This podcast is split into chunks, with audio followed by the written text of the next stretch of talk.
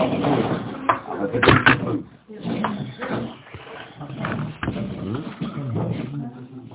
de la couleur. J'avais de la couleur.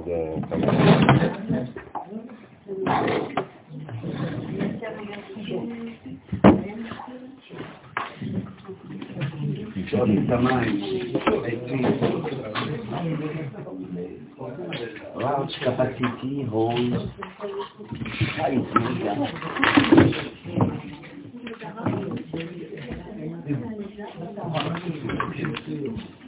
Mais il est bien, il est équilibré aussi.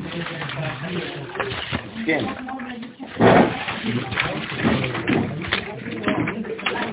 C'est mon bracha.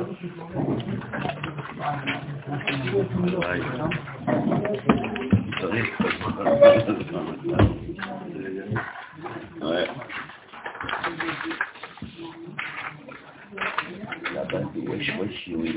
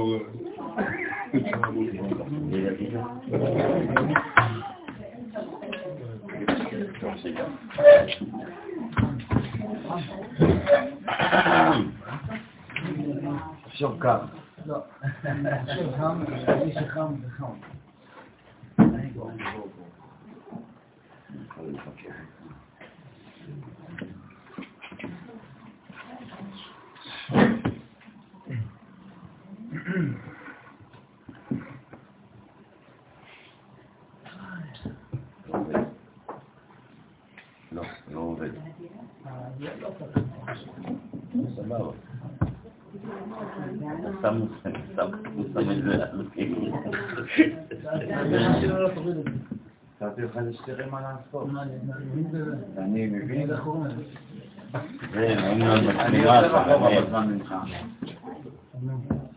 זהו, עושים רקורד. אני הייתי מקצר את השיעור, לפתש להזמן. אם היה ככה, אחר כתפיים, זה מפותחות. תודה רבה.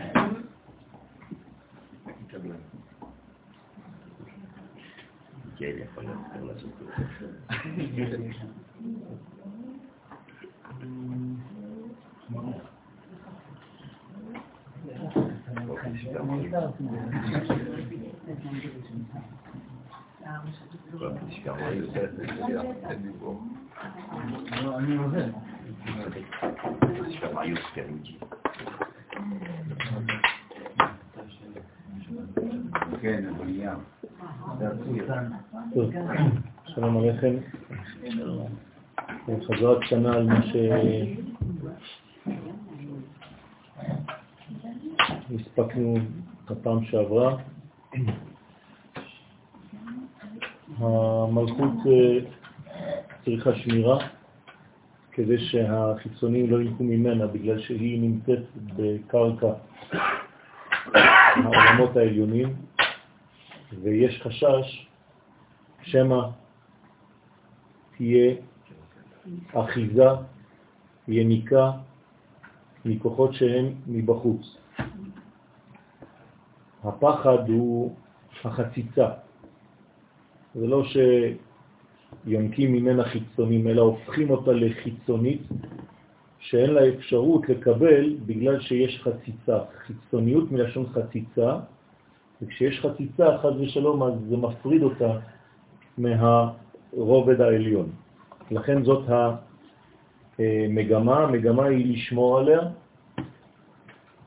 כדי שלא תהיה יניקה לחיצונים. זאת הפונקציה של הזכר.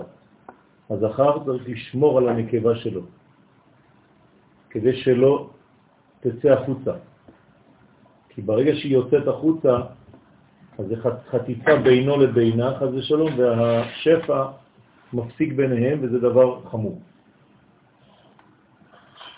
הזרימה הכללית מתחילה מהמעיין העליון, שהוא כנגד פרצוף אבא,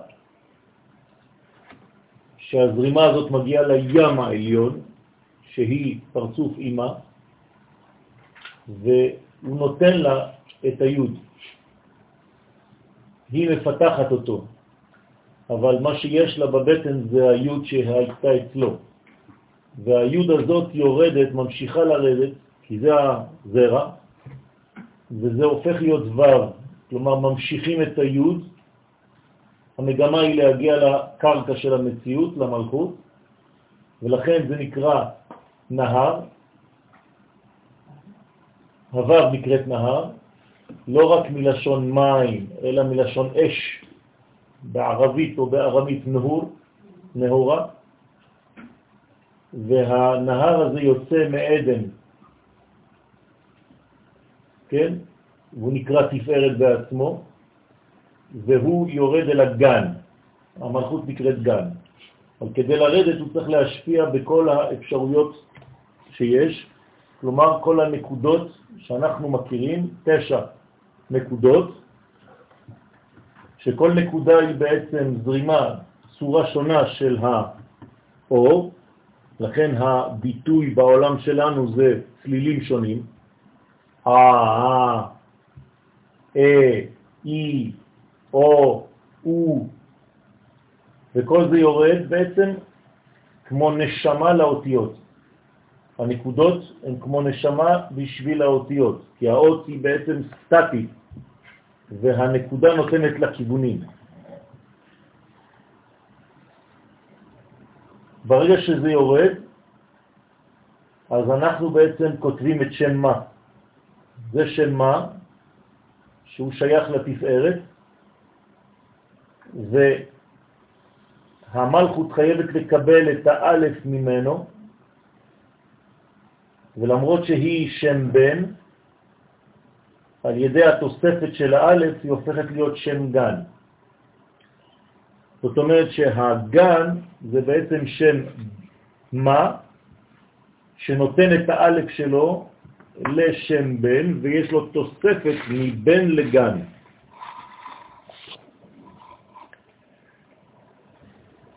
והעניין הזה הוא בעצם בהתחלה גן נעול, בגלל שיש כאן מעיין חתום. המעיין החתום הוא בעצם היסוד. היסוד נקרא מעיין חתום, כי הוא החותמת של האמת, ולכן היא נקראת בתולה, שאיש לא ידעה. כלומר, בכל הבחינות, בלי להיכנס לפרטים. זאת אומרת שאחרי הייחוד, הפתח שלה נסתם מחדש, במילים אחרות הוא נפתח רק לצורך הייחוד הזה, והוא נסתם לכל דבר אחר.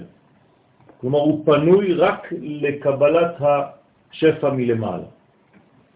והגענו למדרגה שמתחילה ב"ואי היא חוכמת שלמה".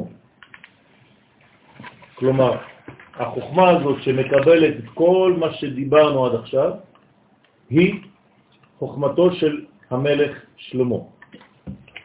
המלך שלמה הייתה לו חוכמה, הוא נקרא חכם מכל האדם, הוא ביקש חוכמה מהקדוש ברוך הוא, והחוכמה שלו היא חוכמה תחתונה, לא חוכמה עליונה.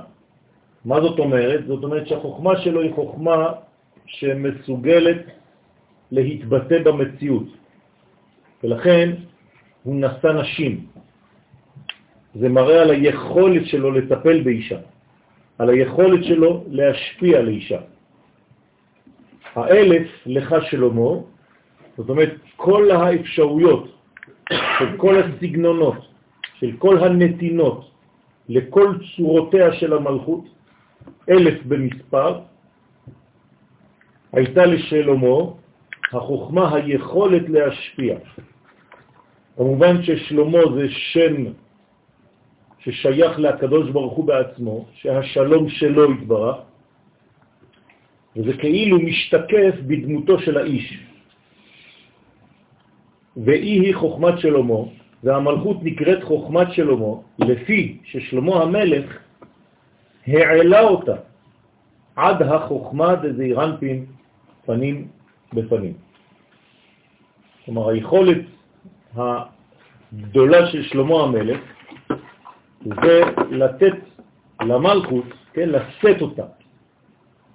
על כן נקרא לשאת אישה, כן, להרים אותה, להביא אותה אל קבלת החוכמה. זאת אומרת, הוא נותן לה את התכונות העליונות, עד שהיא עומדת פנים בפנים עם החוכמה דזעירנטית. ועלה יתמר, שעליה נאמר, ותרב חוכמת שלמה. חוכמת שלמה התרבתה, נעשתה יותר ויותר רבה, והרב כאן זה החוכמה. זאת אומרת שאיך החוכמה מתרבה, כן? מפרה את עצמה, איך מפרים אותה? על ידי זה שמעלים את המלכות למדרגה העליונה שנקראת חוכמה. ולכן התרביעת מכל שקיו וכל ספירה וספירה, שהיא נגדלה, המלכות התפתחה, מכל השפעות שקיבלה מכל ספירה וספירה של פנימיות הספירות. כן, זאת אומרת שהיא בעצם שתתה מכל המנגנונים העליונים, לא חסר ממנה שום דבר. היא קיבלה את מלוא המנה שהיא צריכה לקבל מן העליונים. ברגע שהמלכות שלמה, ברגע שהיא מלאה, על ידה דהאות צינורה דאיוב וו, על ידי הוו הזה, שבעצם מזרים בה, משקה אותה, על ידי אותו הצינור שהוא וו, שהוא התפארת, עד דמי תעת להוא מבועה אילאה דאי יוד אילאה, ועל ידו היא הגיעה לאותו מקור העליון שהוא יוד. זאת אומרת שאם היא מקבלת, זה כאילו היא בעצמה עלתה, זה אותו דבר. בגלל שהיא בסופו של דבר מקבלת מהיוד, שמתפשטת בתשע מדרגות. כלומר, היא המדרגה האחת, העשירית כביכול, שמתגלה גם כן כאן, גם היא העשירית. כלומר, העשירי, יוד זה בגמטריה 10, והמלכות היא עצמה עשירית. אז היוד העליונה שהתחילה מהמעיין העליון, מופיעה בסופו של דבר בקרקע של המציאות. לא איבדנו כלום. יוד הגיעה לספירה יוד, העשירית. איך זה קרה? על ידי שהיא בעצם השתמשה בכל המנגנונים שמצוירים כאן, והיוד העליונה של שם הוויה התפשטה ופשוט הגיעה למדרגה האחרונה. כשכותבים יוד כבבקה,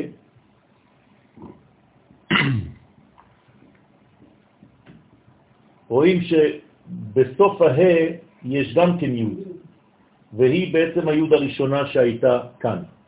כלומר, מה שהגיע בסוף המעשה זה מה שהיה במחשבה תחילה. לכן הרגל התחתונה של ההא זו בעצם יוד, שהייתה כבר בשורש. והיינו עד החוכמה דזירנטים, שהיא חוכמת כל בני קדם. כי בני קדם היו וו קצוות דזירנטים. כלומר, כשהתורה מדברת על הבנים, על האנשים, שלכאורה זה איזה עניין היסטורי, בני קדם, האנשים הישנים, הראשונים, האמת זה האנשים, זה הכוחות, זה לא אנשים, זה כוחות, שנקראים הבנים של קדם. קדם זה מזרח, נכון? קדמה. מערבה זה מערב וקדמה, צפונה ונגבה. אז הצפון והנגב זה הצפון והדרום, וקדמה וימה זה מזרח ומערב. אז בני קדם זה בני המזרח. בני המזרח, זאת אומרת הבנים של צד המזרח. וצד המזרח, אם פה זה הים, המזרח הוא ירושלים. אנחנו מסתכלים עם הגב לים אל כיוון ירושלים, אל כיוון המזרח. אז הבנים של המזרח, הבנים של ירושלים, או בנות ירושלים, איך שתרצו, זה מופיע בצורה כזאת גם במשנה. למשל בט"ו באב, שבנות ירושלים היו יוצאות וחולות בקרמים. מה זה בנות ירושלים? מה עם בנות פתח תקווה? אז בנות ירושלים זה הבנות של קדם, זאת אומרת הבנות שיוצאות מהמזרח, מהבניין ששמה, לכיוון שמה בעצם, משמה יוצא האור. השמש זורחת שם ושוקעת במערב. לכן, כל בני קדם זה האנשים, זה הכוחות, כן? זה בדמויות של כוחות, זה מתלבש באנשים. והחוכמה דזירנפין היא חוכמתם.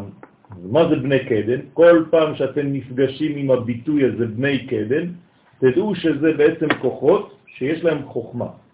חוכמה של זירנפין, חוכמה של המזרח, חוכמה של התורה שבאה מהזריחה. אנשים אופטימיים, כן? שכל הזמן השמש זורחת. הם רואים את האור העולה. ובהאו זימנה התעבידת איהי תגה ברשע דעתווה. באותו זמן, כשעלתה המלכות לחוכמה דזה, היא נעשית כתר בראש של האות ו'. אתם רואים שהיוד בעצם זה המלכות שעלתה והיא הפכה להיות הכתר של האות ו' שהוא תפארת. זאת אומרת, לאות ו' יש כתר, זאת היוד עצמה, ואחרי זה יש את ההתפשטות הזאת. בסוד נקודת חולם, אז עכשיו היא לא סתם נמצאת ביוד הזאת, אלא היא עולה, היא כמו כתר מעל לראשו. אז אני כותב לכם את זה שוב פעם, זה ו' עם נקודת חולם מעליו. מה זה אומר? זה אומר שהמלכות כשהיא עולה למעלה, כן? לקבל את האורות של החוכמה, אז היא נמצאת פה, למעלה מו' עצמו. האישה הופכת להיות כמו עטרה לבעל שלה, כמו כתר לבעל שלה. בסדר? הוא בעצם נותן לה להיות שם, למעלה. כן, הוא מעלה את כנסת ישראל מעל לראשו. בסדר? זאת אומרת שהוא נותן לה חשיבות יותר מעצמו כביכול. אז הוא התפארת, זאת התפארת האמיתית, שנותנת לה מקום גבוה ועליון כזה, בסוד נקודת החולם. לכן בשוב השם את שיבת ציון היינו כחולם, היינו כחולמים. לפי שעלתה לחוכמה למעלה מהתפארת. זה העניין של חיבור של ציון. כן, בשוב השם את שיבת ציון. מה זה בשוב השם? לא בשיבת או בהשבת השם.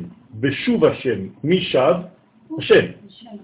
אז בשוב השם, כשהשם חוזר, אני מתרגם לכם את זה לעברית פשוטה, כשהשם חוזר, עם שיבת ציון, כלומר, כשהקדוש ברוך הוא חוזר יחד עם עם ישראל, עם ציון, כן, אז היינו כחולמים. מה זה אומר? מי זה היינו?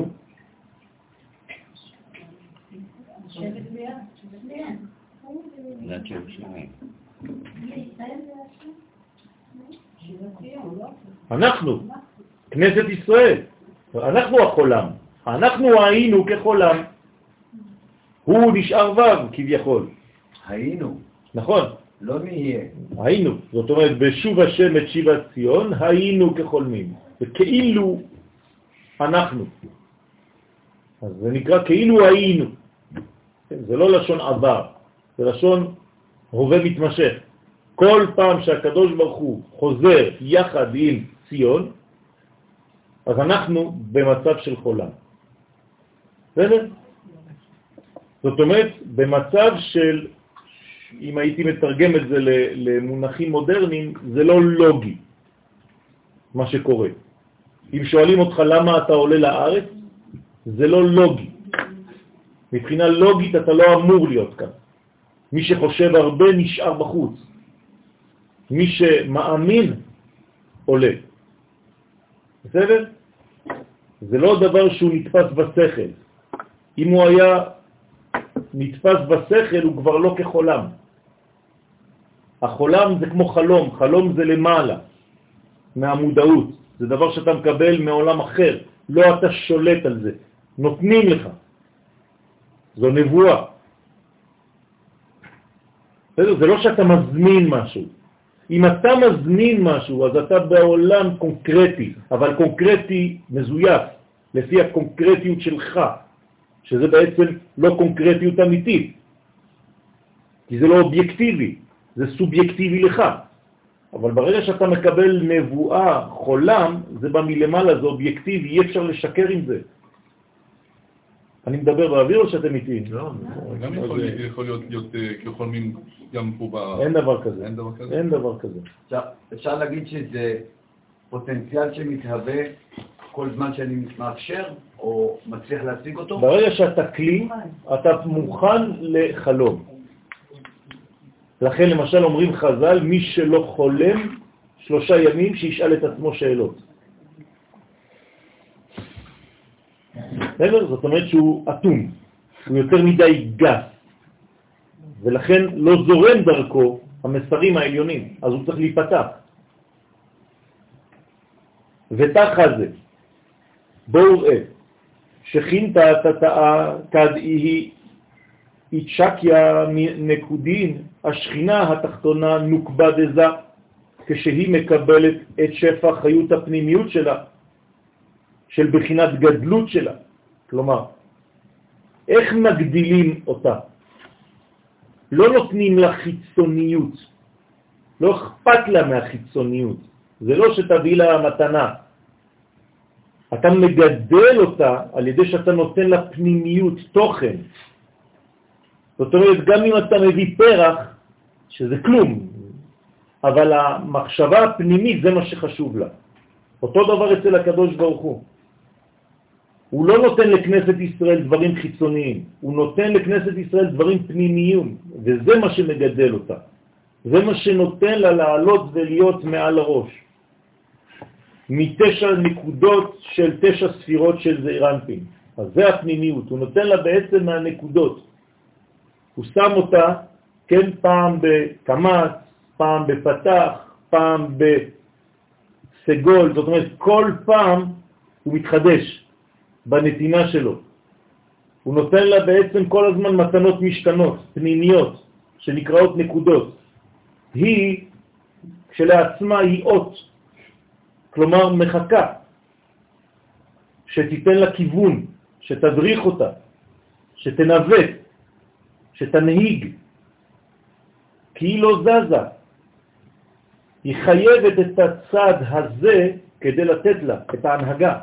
אז ההנהגה היא בעצם בתשע נקודות, כמו 9 הילוכים, שהם סוד הנרנחי של הספירות. אז מה זה העניין הזה במונחים של נשמה? זה נרנחי. נרנחי זה ראשי תיבות, נפש, רוח, נשמה, חיה ויחידה. כלומר, זה מה שהוא נותן לה. ועל ידי זה היא נתקנת בקומה שלמה. היא מתייפה, היא הופכת להיות יותר ויותר יפה, יותר ויותר שלמה, יותר ויותר משפיעה.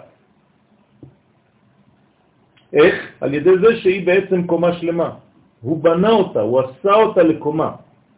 היא תקרא, אז היא נקראת בשלוש נקודות חירק, חולם, שורוק. רוצה לומר, מה שהייתה בסוד נקודה בעולם הבריאה, הנה תחילה עלתה תחת היסוד איזה רמפין בסוד נקודת החיריק. כן? אז למטה היא הייתה נקודה. עכשיו העלייה הראשונה שלה ממטה למעלה זה נקודה מתחת לבב, זה החיריק. אחר כך היא עולה עד החוכמה בזעירנטים. מה מצבה לפני כן? זה נקודה בבריאה. ריקה? כן, לא ריקה, אבל היא בבריאה. לפני שהיא חיריק. כן, היא בבריאה. היא בחוץ למערכת. פה זה הצילות, רבותיי. אנחנו פה בהצילות. היא למטה, היא בבריאה.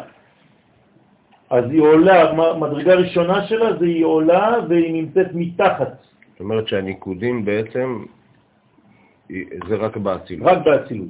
כלומר, משם זה מתחיל. אחרי זה זה מתפשט. כן, אבל כשהיא בבריאה אין לה נקודה, זה אומר שהיא בבריאה. היא בבריאה, היא עדיין בחיצוניות היא לא מקבלת, אז צריך להעלות אותה. זה מה שאמרנו מקודם, לא להשאיר אותה בחוץ, כי יש חציצה, אז הוא מביא אותה פנימה, הוא מכניס אותה תחת החופה. לכן הוא שם עליה את הטלית. הוא אומר לה, תפסיקי להישאר בחוץ. עכשיו אני מביא אותך אליי הביתה, תחת חסותי. את בעולם האצילות עכשיו.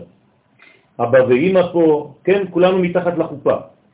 ברגע שהוא הביא אותה מתחת לחופה, היא נמצאת פה. בסדר? אבל אחר כך היא עולה עד החוכמה דזירנפין בסוד החולם. בסדר? שלמעלה מהאותיות. אבל בדרך כלל, אז איפה השורוק? השורוק זה פה, כן? זה היה השלב אמצעי. כלומר, בהתחלה היא למטה, אחרי זה הוא שם אותה שווה אליו, ואחרי זה הוא מעלה אותה עוד יותר מעלה.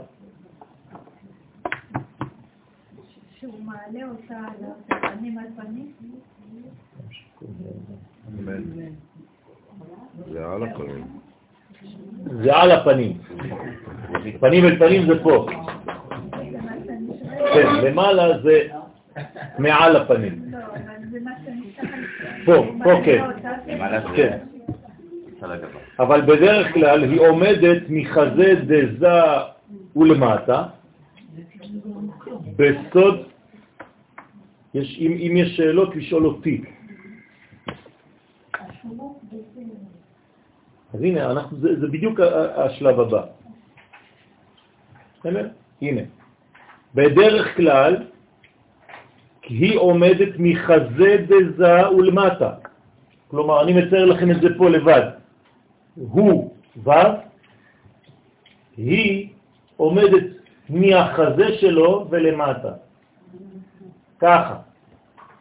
זה בדרך כלל הגובה של האיש ואשתו. כן? היא מגיעה לו לחזה. נכון? הראש שלה בחזה שלו. בסוד נקודת שורוק. זה הנקודה השנייה, שורוק. זאת. שהיא נקודה באמצע האות. כלומר, מפה הוא נותן לה, היא מקבלת מהחזה שלו. בלי להיכנס לפרטים, זה כשהיא קדימה, אבל באחור היא גם כן עומדת ככה. נגיד הוא מסתכל לכיוון הזה, והיא מסתכלת לכיוון הזה, היא בגובה כזה. בסדר? היא מתקבלת גם כן מהקומה הזאת שלו. זה החיבוק. החיבוק הוא בגובה החזה. בסדר? החיבוק הוא הפוך, פנים בין פנים. נכון, אבל זה זאת הקומה.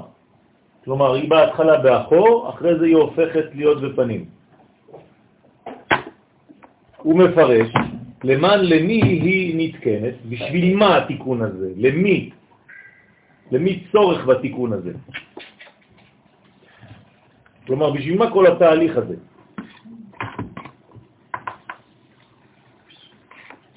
ואמר להוא צינור דאי הוא וו. לאותו צינור שהוא וו, סוד אות וו, תהיינו לתפארת, דזעיר אנפין שהוא וו של השם הוויה. כל זה בשביל התפארת. דכליל, שהוא כולל, שיט צינורים. שישה צינורות, שהם שישה קצוות. גם יש 7 נקודים. בסדר? 9 נקודים. אז 9 נקודים יש, לא 6. אז אנחנו כבר לא בצינורות האלו? מה? הנקודים? לא. זה באופן כללי, הוו הוא 6 קצוות בעצמו. כלומר, אם אני עכשיו מפרט את הוו, לא מדבר על נקודות עכשיו. בסדר, זאת אומרת שזה צינורות שונות. לא. קודם כל, הוו בעצמו, כן, הוו בעצמה היא בעצם 6. ספירות, כמו שמש. כל הכיוונים. הנה. בסדר? כלומר, היא מאירה, אמרתי לכם, שזה כמו שמש, הוו נקראת שמש, מזרח, והיא נקראת בני המזרח. כלומר, מי שמקבלת ממזרח, ממזרח שמש, עד מבואו. בסדר? זאת אומרת שיש כאן 6 כיוונים, לא להתבלבל עם הנקודות, שיש בעצם 9 נקודות, שזה בא מהחוכמה העליונה, שהיא 10, שמתפשטת דרך 9, כדי לתת לה 10. בסדר? מה? קשור גם לזה שאמרנו שהיא תפארת? לא, היא לא תפארת. היא לא תפארת, היא מלכות. אבל היא עולה למדרגה של התפארת, זאת הוו. כן. תגיד וו, כן. חשבתי שאתה מדבר על מלכות, כן, בסדר, סליחה. אז המלכות כן, הוו היא כן, היא תפארת. זאת אומרת היא כמו שמש. שמש זה תפארת. זה לא יכול להיות משהו אחר. ירח זה מלכות. לכן יש לה 6 צינורות, שהם 6 קצוות. דקולהון משיט עטוון, שכולם כלולים מ6 אותיות. מה הן 6 האותיות? אנא, בכוח, גדולת, ימיניך, תתיר, צרורה. הנה, 6 אותיות. כל פעם שאתם רואים שם בעל 6 אותיות, זה רמז לתפארת. למדנו באנה בכוח, בשם מבית, כן, תחילת שם מבית, לא הספקתי לכתוב את ההמשך של השיעורים, מחילה מכבודכם, לכן עשינו כבר 3 שיעורים עם היום רק של תיקוני זוהר, אבל בעזרת השם נחזור. אז כל פעם של אנה בכוח גדולת ימיניך תתיר צרורה, אתם רואים שזה 6 אותיות. אז תמיד זה אירנפין, שנותן, שמשפיע למלכות. כלומר, היא מקבלת מ6 צינורות, מ6 צינורות, שהם השם מבית, שבראשי תיבות של אנה בכוח, שבכל ספירה מה6 ספירות, חסד, גבורה, תפארת, נצח, הוד, יסוד, יש 6 אותיות מזה השם. כל פעם יש 6 אותיות. אחרי זה במשפט השני, קבל רינת עמך, סגבנו, טהרנו, נורא. אז עוד פעם 6. כן? וכמה כאלה יש? 7 שורות, לא? לא יודע, אני שואל אתכם. אתם בטוחים שיש 7? 7 ימים. אנא בכוח, גדולת ימיניך תתיר צרורה. קבל רינת עמך, סגבנו, תארנו נורא. נא גיבור דורשי חוצך כמומת שמרים. ברכם תארם רחמת, צדקתך תמיד גם לב. חסין קדוש ברוב תופחן, הילה דתך. יחיד גאה לעמך, פנס זוכה כתושתך. שבתנו קבל. שבתנו קבל זה כבר המלכות עצמה. בסדר? וברוך שם זה מלכות דמלכות. אתה מדבר על מילים, זה לא... מה? מה זאת אומרת? לא, זה אותיות. א', אני לוקח רק את האותיות הראשונות, את הראשי תיבות, בסדר? אני יכול לעשות אנא בכוח עם שמות אחרים, נכון? כלומר, במקום אנא בכוח, אבא, בבא. יש, אני לא צוחק איתכם. יש אנא בכוח עם משפטים אחרים. אבל זה שלקחנו את האנא בכוח במשפטים הידועים הללו, כן? זה בגלל שלקחנו את השם המרכזי, אבל הוא מופיע בשמות שונים. ובשם הראשון, שהוא אנא בכוח גדולת ימיניך תתיר צרורה, שהוא סוד החסד, שהוא הולך ומתפשט עם כל החסדים, זאת אומרת, 6 צינורות, אינון, הם 6 צינורות. בטוח שהוא מסרר המסן הזה? בטוח, אבל הרחמנות פחות.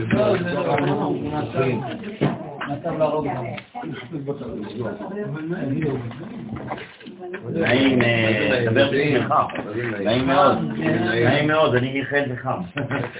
כפרה עליך. זה עוד תמיד. לא מסרר,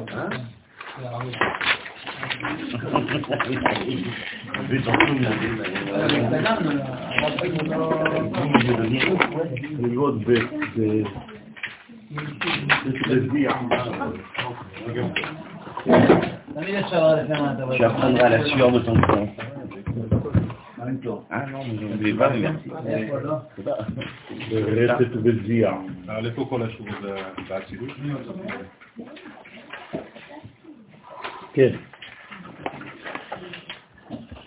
למרות שזה מתגלה שוב פעם אחת בעולמות אחרים, אבל הכל מתחיל שם, באצילות עצמה. אז השאלה היא שבכל צינור, בפרק, אנחנו מגיעים לבר, שיש לו 6 קצוות. בכל צינור יש 9 צינורות של הנקודות. נכון, בדיוק ככה. ניקודים כמה יש? ניקודים כמה יש? כן. 9. למה? זה 9 ניקודים. זה ניקודים. למה אתה מתכוון? כמה פתח, סגול, שווה, חולם, חיריק, קובוץ, שורוק. 8. 1, 2, 3, 4, 5, 6, 7, 8. יש עוד אחד, קפצנו פה דילה גמר לך. הנה הדינה. והיוד? תודה. והיוד הוא בעצם נובע מ3 מדרגות עליונות, שזה מעין עליון, ים עליון. לא, היוד, כן, היוד היא עצמה, כן, היא עצמה. שזה 3, 6, 9. נכון. נכון. אליעזר דרסלר ايش تعمل؟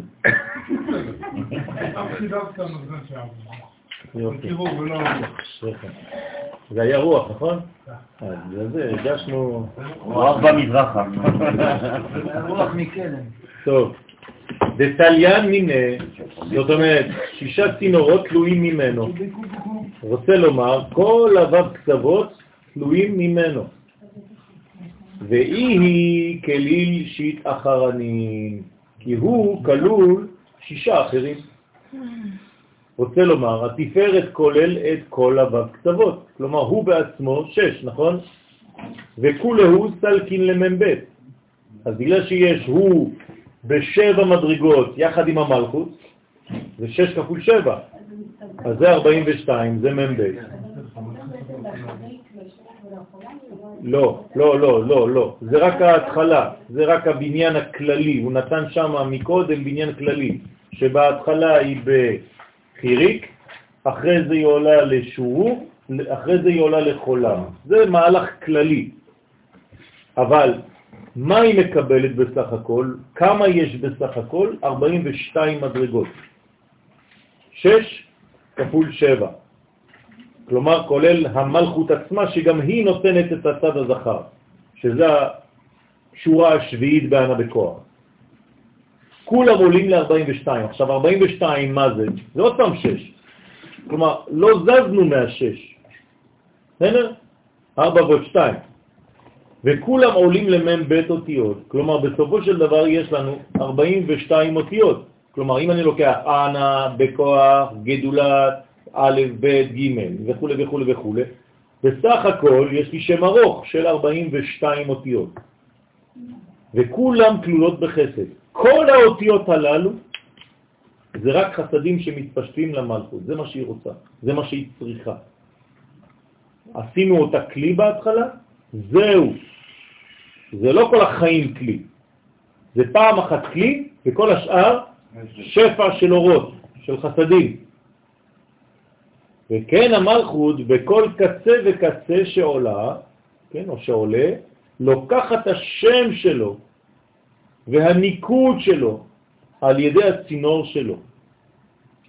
לכן היא התקריאת בשלוש נקודות האלו, חירק, חולם ושורק, דהוא צינור של צינור התפארת. אז זה בכללות, זה נקרא תחתון, אמצעי ועליון. זה לא אומר שיש רק את השלוש נקודות האלה.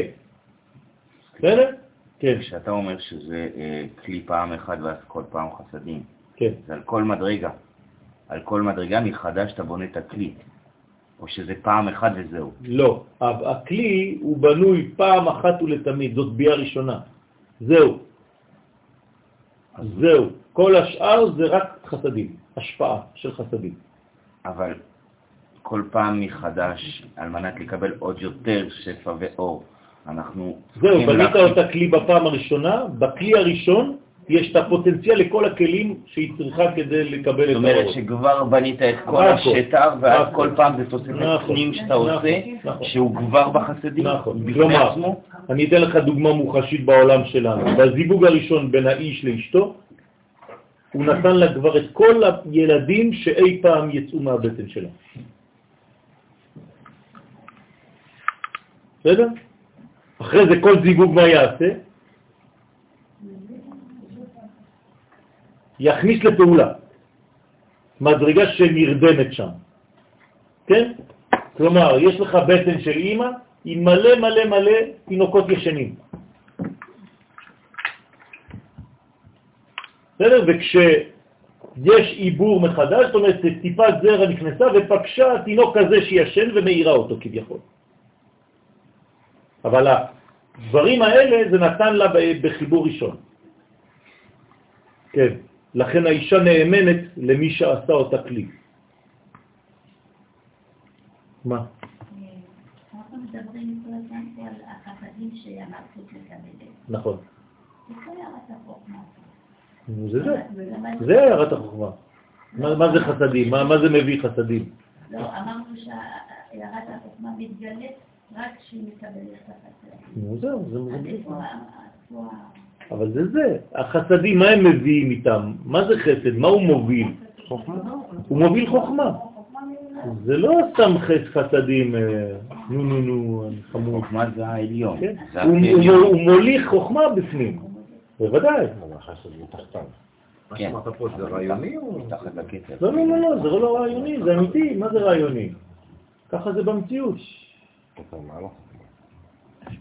מתחת ישר. דהיינו, כפי עלייתה לאיזו ספירה, כך היא נקראת. כלומר, איך היא תיקרא המלכות? לפי הספירה שהיא עולה אליה. תדמיינו לעצמכם זה שמנקה חלונות במגדל עזריאלי, כן? אז נגיד שיש 70 קומות, אז כל פעם שהוא מנקה הוא עולה מבחוץ לקומה, הוא רואה מה שיש בקומה, נכון? אז הוא נקרא על שם הקומה ההיא. אז כשהוא בקומה, לא יודע מה, 70, אז הוא נקרא דירקטור. אפילו שהוא לא כלום בחוץ, מסכן. אבל זה אותו דבר, כי באותה קומה הוא רואה מה שיש שם. בסדר? אז המדרגה נקראת על שם המקום שהיא נמצאת שם. כלומר, אם אתה בחוכמה, אתה נקרא חכם. אם אתה ביסוד, אתה נקרא צדיק. אתם מבינים? היום זה הכל סתם רק שמות. אז צריך להיזהר. אתה קורא למישהו לחופה, כולם כבר עתרת ראשנו, הרב הגאון, הזה לא יודע מה, כל מיני שמות וכל מיני תארים. צריך להיזהר. הצדיק שאנחנו זכינו להיות בקשר איתו, הוא נותן לכל אחד שם שמתאים לעניין שלו. זה לא סתם ככה. זה לא, הוא לא זורק שמות.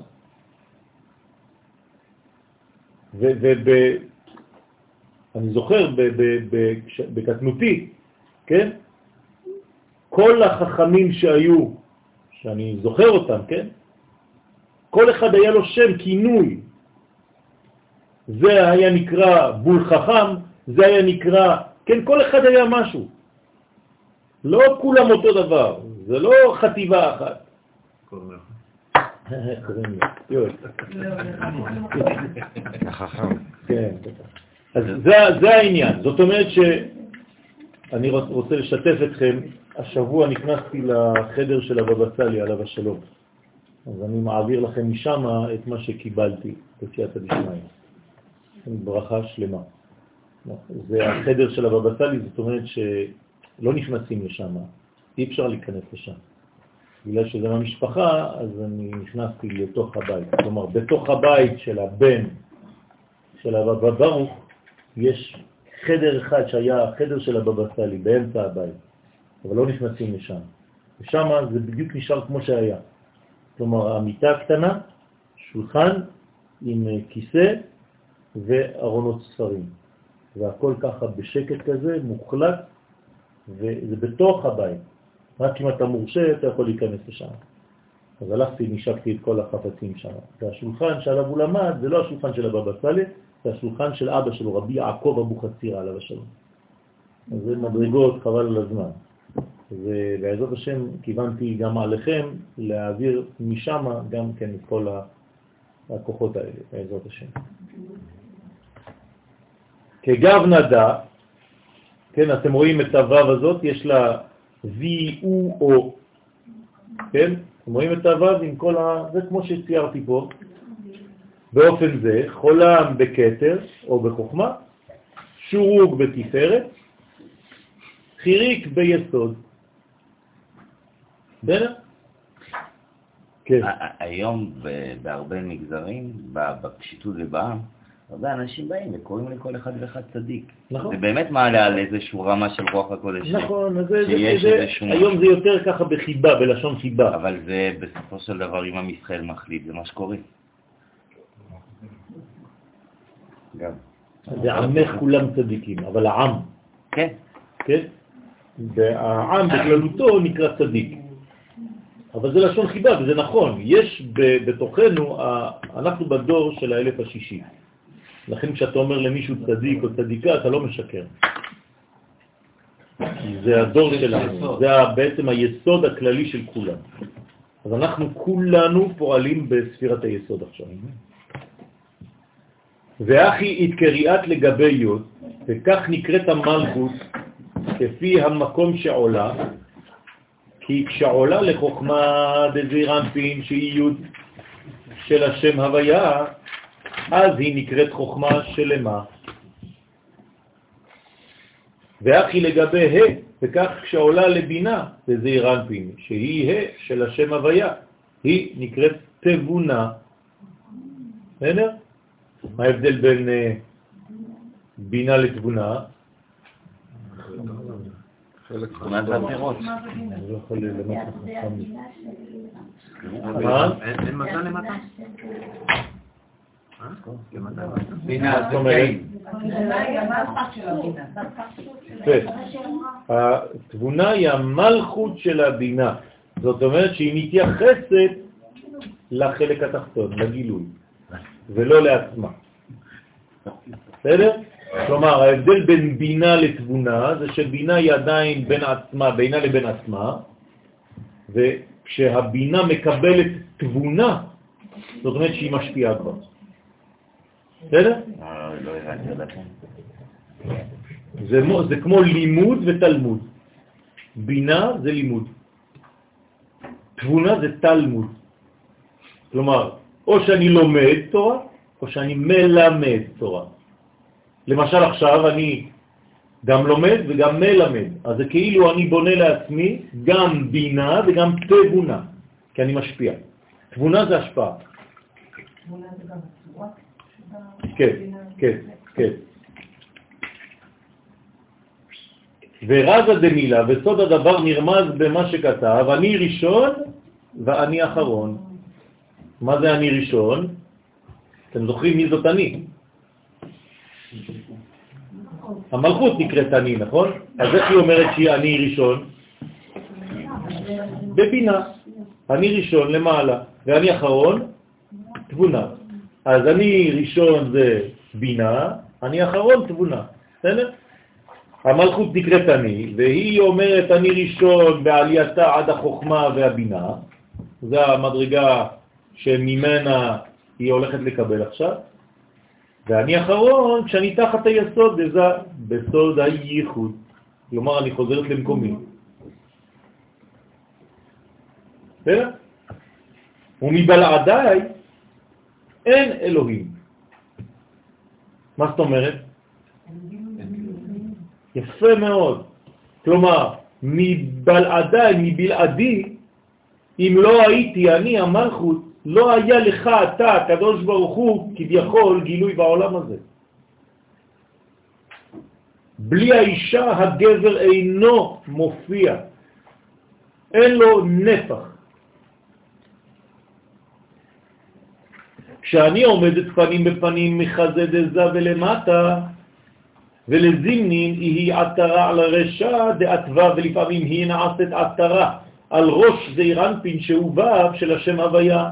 כגוונה דה. אתם רואים? לפעמים אתם רואים בסידורים, רק וו כזאת, באלכסון ויוד. אין למטה. מי שלא מבין, הוא חושב שהדפוס שם מחק משהו. כן? לא. באופן זה, דהיינו כשהמלכות עולה אחורי הדעת למעלה, מהווה כסבות דזה, אז היא בסוד עטרה על ראש וו. אז זאת הצורה של זה. זה אותו דבר. זה.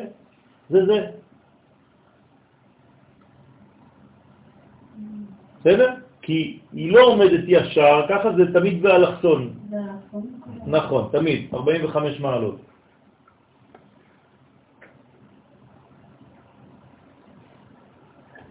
זווית של 45.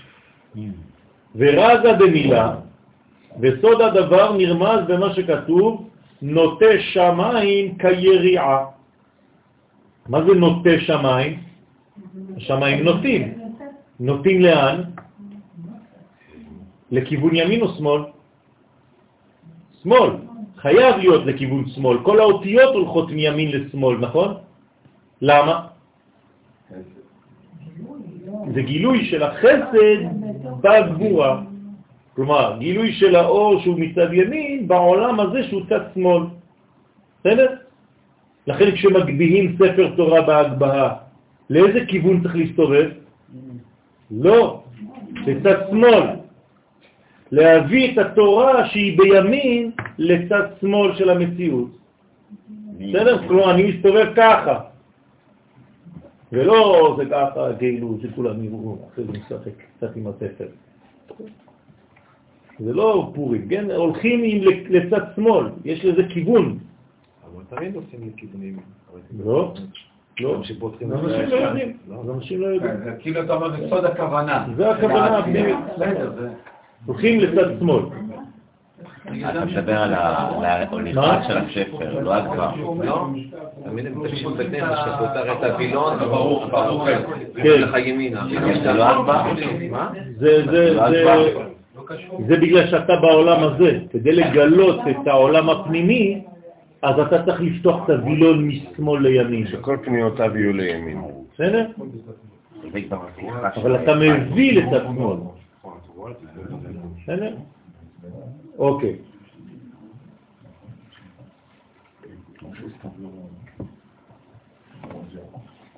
גם במילה אני, היא מתחילה ביוד ונגמרת ביוד. נכון, נכון. וזה הגילוי של נכון, של האינסוף.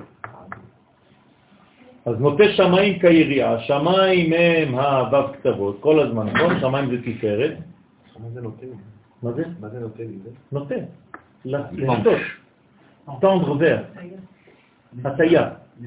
כן? אנחנו אומרים מטה כלפי חסד. מטה כלפי חסד, כן. לימין. נכון. מה זה מטה כלפי חסד? זאת אומרת שאתה כל הזמן הולך לכיוון החסד. מה זה אומר שאתה הולך לכיוון החסד? אני פונה בעצם לשמאל אבל. נכון. כי אני לוקח את החסד ולוקח אותו שמאלה. לכן כל הזמן אני אומר לכם, אנחנו לא עולים, אלא נותנים לו לרדת. זה אותו דבר. ואנחנו אומרים, כן, יעלה. מה זה יעלה? ראשון יעלה. מה זה ראשון יעלה? זה כאילו עשית מהלך שהתורה ירדה לכיוון שלך. למרות שבפועל כאילו אתה עולה. בסדר? אנחנו לא עולים לשום מקום. מה? היא לא עולה. אין דבר כזה, אין עלייה. מה זה לעלות? היית פעם עולה והיא עולה על כל העדרים. עם חולצה כולה כזאת. אין לה לאן לעלות, זה הכל ביטויים, אין, שום דבר לא זז, רק בפנימיות. זה כמו שאומרים בשבת, יש עליית העולמות. ראית משהו עולה בשבת? לא, אבל בשביל העלייה זה לשון הילה, היא מתקרבת למחור. בסדר, אבל זה לא נקרא העלייה. נכון. נכון. אז זה מה, כל פעם שאנחנו אומרים עולה, זה אומר שהיא מגלה מדרגה יותר עליונה במקום שהיא נמצאת בו. בסדר? זה חשוב מאוד, כי אנשים חושבים שהם עולים באמת. זה כמו תשובה. ישאל מישהו ברחוב מה זה תשובה, הוא חושב שהוא עולה, שהוא הולך. אז הוא מת. אז זה לא תשובה, זה מוות. נכון? אבל זה לא זה. התשובה האמיתית זה לשאת לו, התברך, לרדת יותר דרכך. זהו. זה הדבר הכי קשה. כי לזוז, לעלות, לאן אתה עולה? לאן תעלה? לאן? מה, אתה כל כך גדול שאתה יכול למקד את הקדוש ברוך הוא? זאת אומרת, הנה הוא שם בזווית 48, אני יודע בדיוק שם. מה זה? הקטנת אותו, עשית מהקדוש ברוך הוא נקודה, שאתה יודע לעלות אליה, חס ושלום. עבודה זרה. אתה לא יכול להקטין את הקדוש ברוך הוא וללכת אליו. כשאני נוהג באוטו ואני אומר אני נוסע לנקודה כזאת, אז מה עשיתי? צמצמתי את הנקודה, נכון? אני יכול לצמצם את הקדוש ברוך הוא? לא. אז אני מבקש ממנו, מהאין סוף ברוך הוא, לעבור כמה שיותר דרכי. לכן נושא שמיים כיריעה, כן? שמיים הם וו קצוות, זה זעיר אנפין שהוא סוד וו שבאמצע האלף, המתפשטת כהתפשטות היריעה בשיפוע, הנה. כן, היריעה, כמו השרעפת, שהיא התפשטות של העליונים בתחתונים. כלומר, האות א', שבעצם מביאה את היוד העליונה אל המדרגה התחתונה, בשיפוע. ודרזה דרשא דאתווה א', זה סוד של יוד שבראש האלף, היוד הזאת, דהיינו כשהמלכות עולה למעלה מן הו"ב קצוות, כן, כמו פה, אחורי הדעת, ולזימנין נחית חוטוי, כגב נדה, ולפעמים ככה. כלומר, אתה רואה רק את הו"ב ואת האלף התחתונה. כלומר, לפעמים אתה רואה ו"ב ויוד עליונה, לפעמים אתה רואה ו"ב ויוד תחתונה. כמת, כן? למה זה דומה? זה הנקודה של המטה. זה הקמץ. נכון? זאת אומרת שאתה רואה פה שזה קמץ, כי מה זה קמץ? אני מצייר לכם את זה ככה, זה הו"ב והיוד. זה אותו דבר. רק בצורת א' זה הופך להיות ככה, באלכסון. בסדר? ולפעמים היא יורדת תחתיו, שאז היא כנקודת קמץ, והיינו כשהיא יורדת למטה תחת היסוד דזעיר אנפין, כמו פה. פה היא תחת היסוד דזעיר אנפין. מה זה היריעה? זה מה שאני עכשיו מצייר, זה היריעה. זה זעיר אנפין, זה נקרא יריעה. זה רקיע שמבדיל בין המים העליונים לבין המים התחתונים. הנה המים העליונים והנה המים התחתונים, בסדר? הוא ממשיך ואומר, כצלקל כשהמלכות עולה על ראש זעיר אנפין, היא קריאת תגה זרקה. אז היא נקראת תגה, כטעם הזרקה. כן, כן, כן, כן. כלומר, שהיא למעלה מזעיר אנפין, היא כמו תג, על שם שעלתה במהירות כאילו נזרקה למעלה. מי נזרקה? זה מה שהוא אומר. כאילו, זה אומר שיש לה עלייה מהירה. יש לה מדרגה, כן, של עלייה מהירה מאוד. בטעמים, כן. איך זה הזרקה? ככה? והוא זימנה, איתם ארבע, הוא המומחה לפייטנות. והוא זימנה, איתם ארבע. אני עוד בשוק על הארבעה, שם. מה אתה מחפש? לא, משנה פה רק כתוב שפה ואין. כן, אנחנו מביאים לשמאל. והוא זימנה, איתם ארבע. זה הפוך בגלל... כשמי שמבדיע ספר אשכנזי, כשמסתובב לימין, אז מי שרואה את תיבות ראשון זה השמאליים. ובספר תורה ספרדית, מראים אותו הפוך. לא, ישר. הפנים החוצה, נכון? לא. המגביע לא רואה. לא, להפך. המגביע צריך לראות. זאת הבעיה. כולם עושים את הטעות הזאת, נכון? ספר אשכנזים עליהם ככה. המגביע רואה, עוד ישנה ברורה כזה סתובב ימינה. זה שהשמאלים רואים ראשון. לא, אבל אנחנו... החרדים, ולרוב, לא ראיתי עצמם שנוגעים... נכון. אני... מגביעים את הספר תורה הפוך. כשנותנים להגבעה אני מגביע ישר, אני לא מגביע הפוך.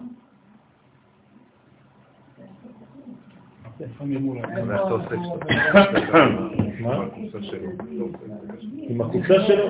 אני לוקח את הקופסה ככה, ומרים אותה, ומסתכל על הטקסט, אני... וכולם רואים אותו יחד איתי. אם היית אשכנזי חזק גיבור, שמה הוא עושה שום אנחנו מגביע, כדי שכולם כאילו יראו, הוא עושה ככה, הוא מגביע את הידיים, הוא מגביע ככה ומסובב את הספר. ואז הוא לא רואה כלום. זה עושים בבראשית. עושים את זה בבראשית. עושים את זה בבראשית כשהכל בשמאל ואתה ימני ואתה צריך להרים את המשקל. אז הופכים את זה. לא משנה, לא. טוב. אני לא מגיע לדעת בשביונים, אני חושב לאנשים שיש להם בלשביונים. חוץ מזה, אני יותר מדי תודה. בעצם בגובת החזה ולא בגובה שיניים, זה לא... זה שהם בוכים.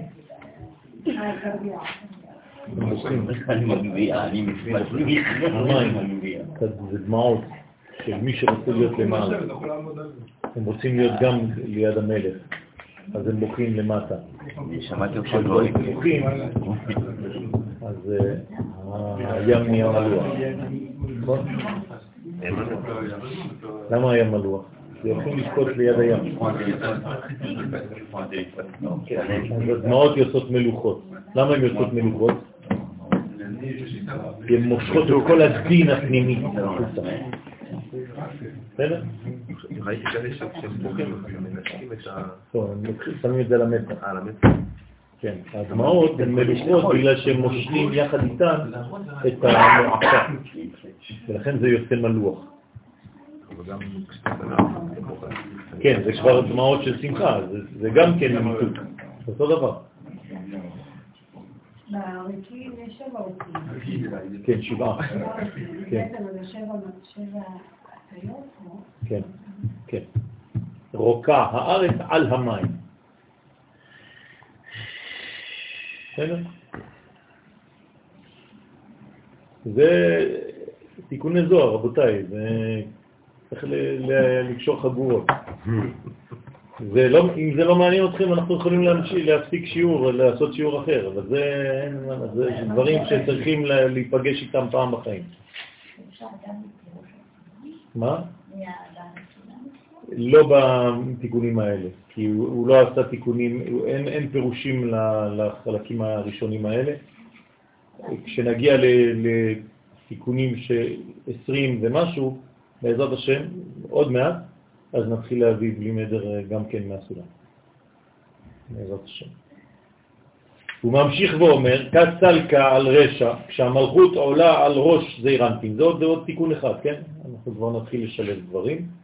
כשהמלכות עולה על ראש זה, התקריית תג הזרקה, אז היא נקראת תג כטעם הזרקה, על שם שעלתה במהירות כאילו נזרקה למעלה. ובהוא זימנה איתם ארבע, בזמן ההוא נאמר במלכות אשת חיל עטרת בעלה, לפי שעלתה למעלה על ראשו, כן העטרה שהיא על הראש. והתקריאת חולם, ואז היא נקראת בנקודת חולם. כן. תשימו לב, זה לא כמו שאנחנו אומרים, חולם, הוא מחירק וכו'. כן, זה כל מיני... מה גורם שנתת פתאום עלייה מרעב ילדים? מה יש שם? או שזה... לא, פה זה הזרקה. לא רק נזרקה מלשון לזרוק, אלא להזריק. הזרקה מהירה. כן? שהיא כאין קטר על ראש העוץ, וכד נחתת תחותה, כשהיא יורדת תחת היסוד, בסוד הייחוד, שאז אירנפין למעלה ממנה, כן? זה הייחוד פה, כי הוא למעלה והיא למטה. התקריאת חירק. אז לכן, טוב, לא ניכנס לזה עכשיו, לא חשוב. התקריאת חירק, אז היא נקראת בנקודת חירק, שהיא נקודת תחת האות. והיא לחם. והיא, כן? נקראת לחם בסוד הייחוד. המלכות. המלכות נקראת לחם שהגבר אוכל. פת בסלום. כן, פת בסלום. אז המלכות נקראת לחם, והיא נקראת לחם בסוד הייחוד, כי אם הלחם אשר הוא אוכל, כי אם הלחם אשר הוא אוכל. זה נאמר ביוסף הצדיק. כלומר, הכל הוא נתן לו, חוץ מדבר אחד. את הלחם הוא לא נתן לו, זאת אשתו. על פוטיפר. בסדר? והיא רצתה גם כן להינתן.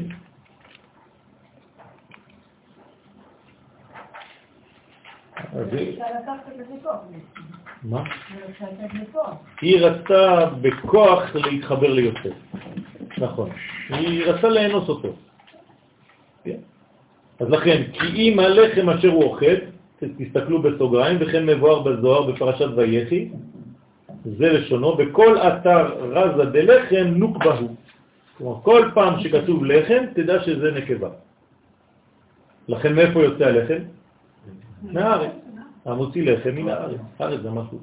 אני חושב שהאדם הראשון זה חלתו של עולם, לא? נכון, חלל, לא לחם. אל תתבלבל בין חלל ללחם. חלל זה רק ה... החלל זה רק מה שמוציאים מן העיסה. היום אני יודע שכולם אומרים חלות, קונים חלות לשבת. קונים לחם לשבת. אתה לא אומר מוציא חלה מן הארץ. חלה זה המפריש חלה מן העיסה, זה כשאתה עושה הפרשת חלה. אז לא להתבלבל בין חלות לבין לחם. מה? חלות. כן, זה חלות. נכון, זה אותו דבר. שזה מאפשר לעליונים לחול עליה. נכון. דאחי יהיו חולם, כך היא נקראת חולם כשעלתה למעלה, בהיפוך הדוון לחם. כן, כלומר, אתה הופך את האותיות של לחם, שזה המלכות, והיא הופכת להיות חולם. ונקראת בהיפוך אותיות לחם, כשירדה למטה, אז כשהיא מתחת ליסוד, פה היא לחם, ואשר הוא אוכל, ופה היא חולם, כן, למעלה ממנו. סליחה? ודאיהו, ועל זה רומז מה שכתוב, לחם אבירים אכל איש, ואיש הוא זעירנפין.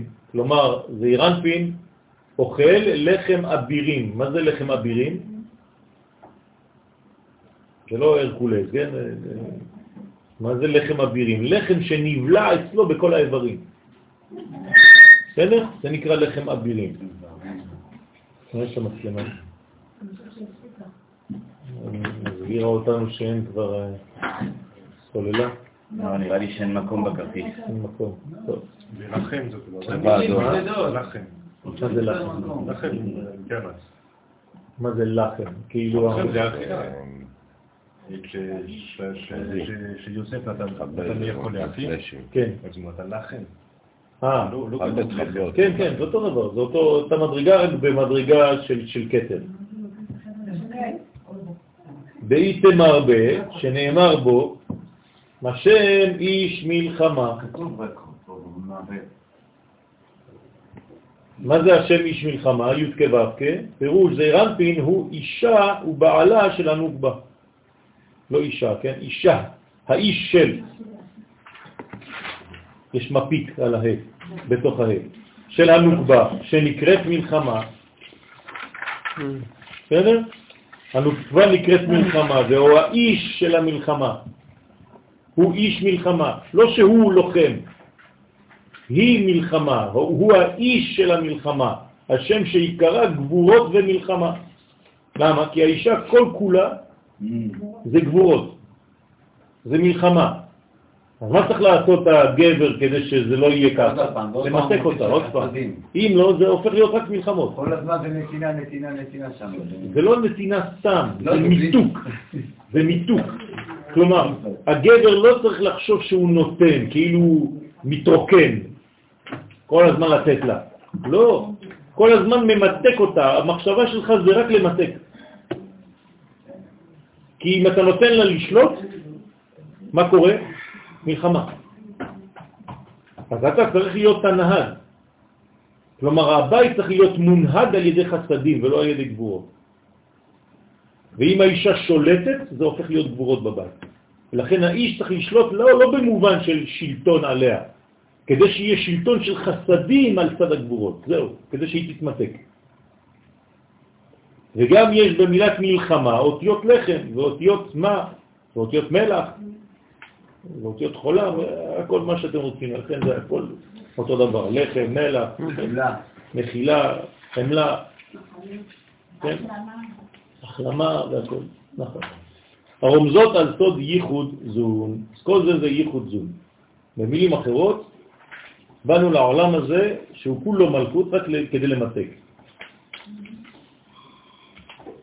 כן, צריך למתק כל הזמן למתק. היום זה עולם הפוך. אנשים זורקות סוכריות על הגברים. מלמעלה. החולם זורק עלינו סוכריות. זה לא ממתק, שוברות את הראש, זורקים לך גולות. כן. צריך לקחת כל אחד בוכתה של סוכריות, וכשיש איזה גלו, כל הגברים זורקים על אנשים. טוב, הוא מפרש דבריו ואומר, מסיטרה דחוכמה היא קריאת חולם. חלמה צריך את האנשים למעלה. זה תיקון, כתוב בבית המקדש, שעשו תיקון גדול. שהפרידו בין הגברים לבין הנשים, ובשמחת בית השואלה. בבית המקדש ובסוכות, זה אותו דבר. שם בזמן חג הסוכות, בשמחת בית השואבה, עשו תיקון גדול. שם כתוב במשנה, ומה זה תיקון גדול? ששמו את הנשים למעלה ואת הגברים למטה. כלומר, זה לא תמיד היה ככה. כן, זה לא תמיד היה ככה, זה תיקון. עשו תיקון שם. כלומר, שמו את החולם. אני לא מכיר אישה שהיא מפשוטית שהיא למעלה. קפח את הנשים. אה? כן, מה? את חושב שהן היו מעדיפות להיות למטה? אם היו למטה היה הפגנה, כבר ככה... אתה ראית פעם אישה שמקבלת כמו ביהדות? רק הוא חותם על החוזה. בכתובה. היא לא חותמת בכלל. הבעיה זה שצריך לקיים את מה שכתוב בחוזה. זה בעיה אחרת, אבל רק הוא חותם. איפה ראית פעם חתימה שרק צד אחד חותם והשני לא? הוא קונה אותה, היא לא קונה אותו. יפה, אז מה זה קונה? זה לא קניין, זה לא העניין של הקניין. הרי בכתובה זה לא הקניין עצמו. הקניין זה לא הקניין. הקניין זה באינומה ובביאה. אין בכתובה, זה רק השטר שמראה מה הוא קונה. בסדר, אבל הוא יש לו את יכולת הקניין, אין לה יכולת קניין. נכון, אבל זה התחייבות, זה הרבה דברים. זה הרבה אחריות. הוא מפרש דבריו ואומר, מסיטרה דחוכמה יזכריית חולם, כשהמלכות עלתה בחוכמה דזירנטין, נקראת חולם, שהיא נקודה למעלה על האות. ומסיטרה דעמודה דאמצעיתה, מצד התפארת שבעמוד האמצעי, דהיינו כשהמלכות עומדת בחזה של התפארת, יתקרי שורק. כן. ואז היא נקראת שורוק, שהיא נקודה באמצע האות. שורקי, כן. זה פה. זאת אומרת, זה זיווג, זה יסף. כמה דאיתמה, כמו שנאמר, ואנוכין את תעתיך שורק. פירושו ענף של גפן, כן? סורקה. הסורק זה ענף של גפן. אז זה בעצם כאן, זה העניין של הזיווג. והוא כמו סורק או שורוק שבנקודות. לכן שורוק בנקודות זה ספירת היסוד. כן? כולו זרע אמת. כי כשהמלכות עומדת עם זעירנפין פנים בפנים, מחזה שלו ולמטה, כמו פה, פנים בפנים, בזיווג, אז הם מתייחדים. כן, כי היסודות שלהם באותו גובה, ויוצאות משם נשמות ישראל הנקראים זרע אמת. כלומר, מאיפה יוצאת הנשמה של עם ישראל? מחיבור של זעירנפין ומלכות בעולמות העליונים. כלומר, מהחיבור בין הקדוש ברוך הוא לבין כנסת, הנשמה, כנסת ישראל, נשמה של האומה. משם נולדות הנשמות שלנו. מי זה עולם? אצילות. זונדה אצילות. זו אותה שאלה. אבל זה טוב, היא מדייקת. רוצה לומר... זאת הסיבה שאמרת פעם שהרב אמר שהנשמות בישראל היום זה נשמות חדשות, בדיבור הזה של כנסת ישראל והקדוש ברוך הוא. לא. מה שנאמר זה שיש תקופה שהיא... יתחילו להגיע לעולם הזה נשמות שאף פעם לא הופיעו. קלים הנשמות מן הסל. נכון, עד שיחלו כל הנשמות שבגוף. כן? זה נקרא גוף, אותו סל. של נשמות זה נקרא גוף למעלה, וברגע שהגוף הזה מתרוקן, אז אין בן דוד בא. אז בן דוד זה המשיח מגיע, שכבר אין נשמות כאלה ישנות, ואז מוציאים כבר נשמות חדשות. יש מהמקובלים שאומרים שזה התחיל במלחמת ששת הימים. כן, שמאז יש נשמות חדשות שמגיעות לעולם, כל מי שנולד אחרי המלחמה הזאת, אז הוא, או באמצע המלחמה, בזמן המלחמה, כן, אז זה בעצם מביא נשמות חדשות לעולם. זאת אומרת שהם עכשיו הולכים ומתרבים. מי זה הולכים ומתרבים? הנשמות החדשות, כן. והדגם הישן יוצא. נכון. זה אומר שלא היה להם דיכוי? לא, זה לא אומר את זה, זה אומר פשוט שזה עדיין לא ירד לעולם מסיבות יותר עמוקות, ועכשיו הן מגיעות לעולם, כלומר אנחנו בעצם סוגרים את המעגל. בסדר? איך זה שלא היה להם גלגול ואני לא עושה? לא אמרתי שלא היה להם גלגול, היא עכשיו השאלה, אמרתי לא.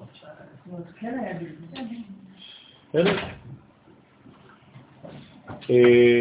הבנתם שהנשמה היא יוצאת מהזיווג, זה לא שהיא לא נולדת מהזיווג, היא רק מתגלה, היא כבר קיימת, היא רק יורדת, מתגלה בעולם נמוך יותר, כי הנשמה שלנו יוצאת מ...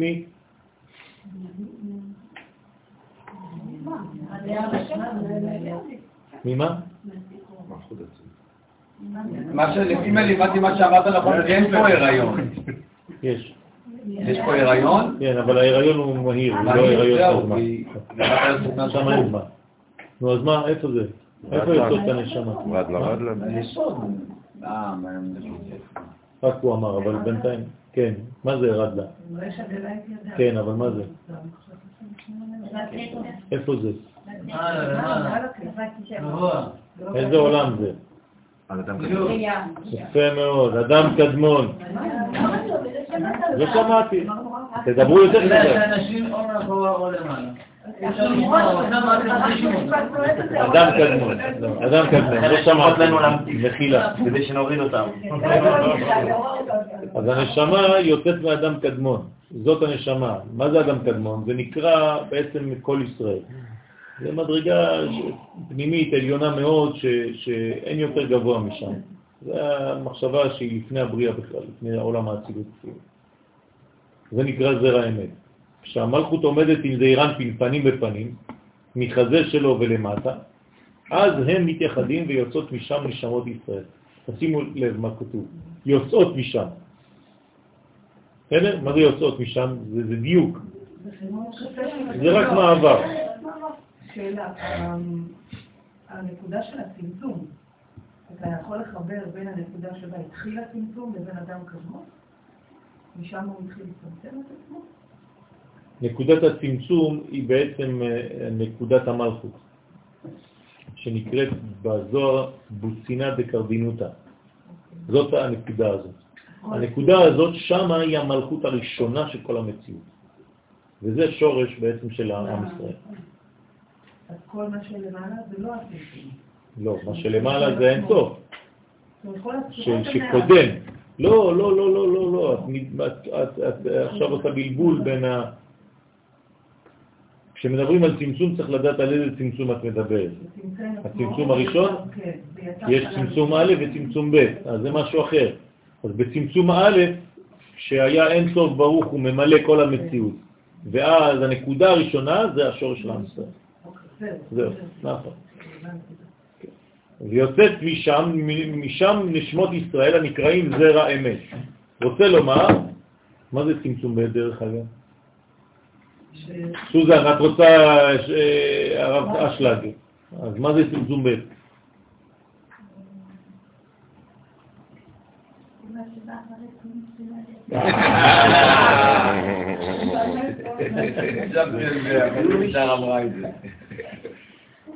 ב' זה שהרצות למעשה היא לא רוצה להתעדל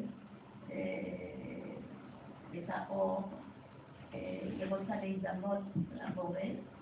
שנת, תני לה נשקה. יפה מאוד, יפה מאוד. זה שמלכות עולה לבינה, יפה. יפה, אז היא רוצה לשנות מדרגה, יפה מאוד. הזרע של זעירן פינה נקרא אמת. הוא מביא ראיה, ההוא דהתמר בה, זה שנאמר בו, תיתן אמת ליעקב, שהוא זעירן פינה, נקרא לפעמים יעקב. למה הוא נקרא לפעמים יעקב?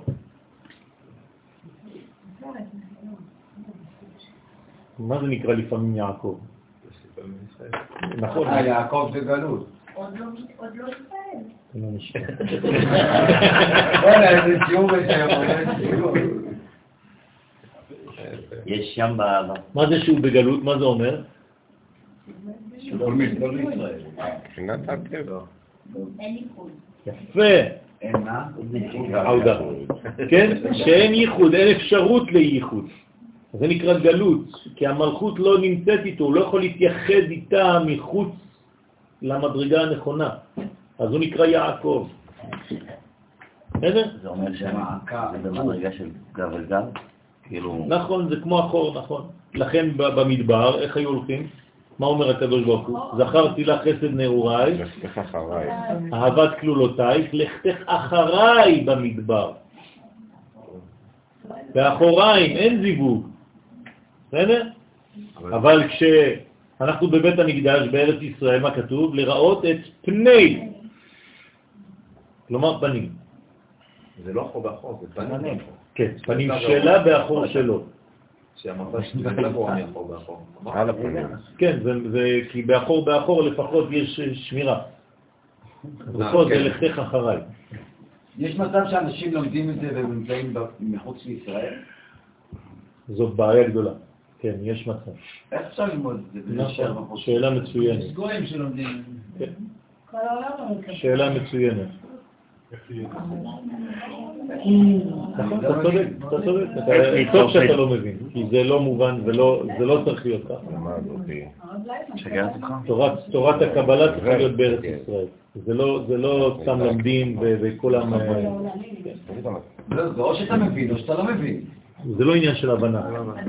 אני אומר לכם פה, אתם לא לומדים כדי להבין פה. אתם לומדים פה, כל השיעורים שלכם מחוץ לזה, זה מקבל נפח בגלל השיעור הזה. כלומר, השיעור הזה זה לא נתפס בהבנות. זה שיעור שרק נותן לכם, בונה לכם כלי פנימי לקבלת כל שאר התורה שתקבלו במקום אחר. אתם מבינים? זה כמו הביאה הראשונה, בדיוק, זה עשיית כלי. לכן אתם לא מבינים, אתם לא יכולים לחזור על שיעור כזה ולהגיד אותו, אבל זה בונה את האדם. זה בונה אותו בצורה שהוא אפילו בעצמו לא מבין. בסדר? ואחרי זה אתה תראה שאתה פתאום מבין דברים שאחרים לא מבינים, בשיעורים אחרים. כי יש לך כבר את הרקע הזה. כן. כמו קבל הסבור של האומה, הוא מקבל לא דרך האמנה. נכון, בדיוק. דרך החוויה של החיים, נכון. לכן זה נקרא עץ חיים. זה לא עץ של שכל, עץ הדעת. בסדר? אז אל תצפו בשיעור כזה לתת עם הבנות. לפעמים ככה אנחנו זורקים מה שאפשר, ככה הבנות קטנות. כן, אבל האמת היא אמת הרבה יותר חווייתית של חיים. נכון. לכן לא לצפות בשיעורים כאלה, כן, לצאת ולהגיד אני לא מבין כלום על זה. זה לא להבין פה, זה לא עניין של הבנה. זה להיפתח. בסדר? זה להיפתח, בדיוק.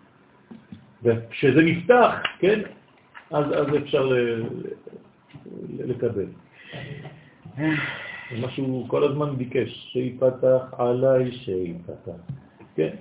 טוב, ואמר, עוד כי מסיטרה דילה היא קריאת חירק.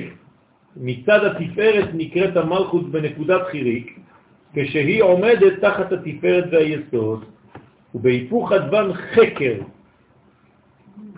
כלומר, כשהופכים את האותיות של החיריק, כשהיא עולה למעלה בדעת נקראת חקר.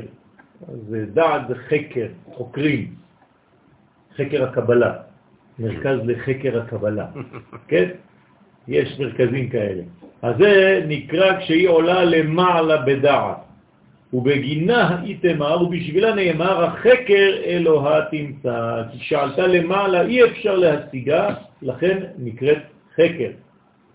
והמלאכים שואלים איה מקום כבודו, ואי קרח.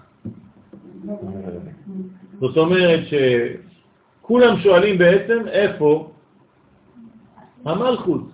מה זה איה מקום כבודו?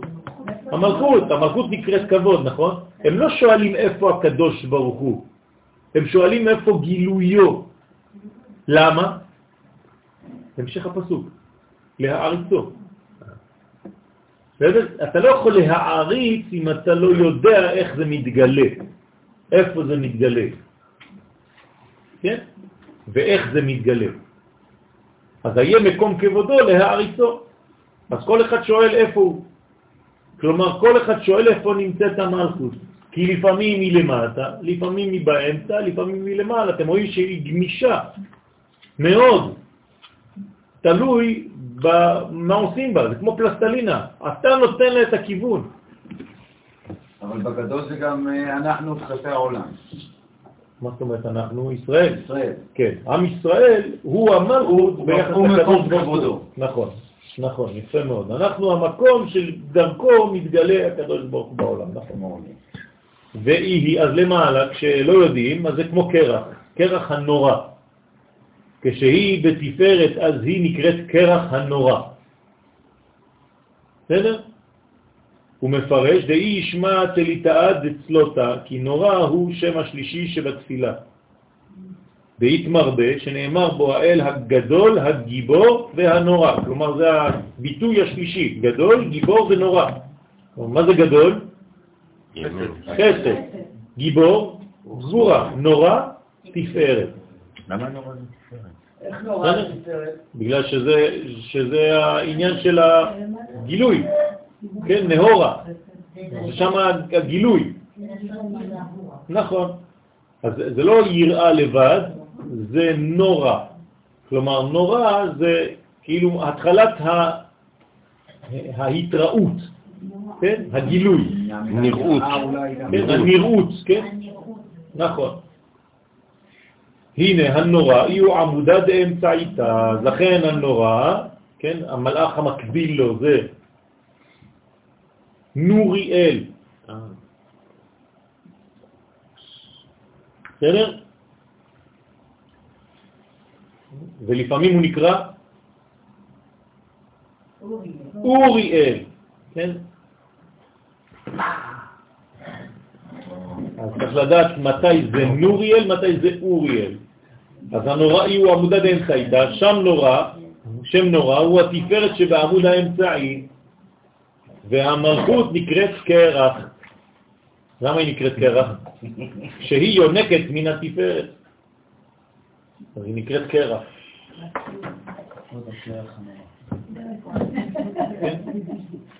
הקרח הנורא. יש ספר כזה? שערב כאן. הנה, אז הוא למד תיקון אזור, תיקון יפה.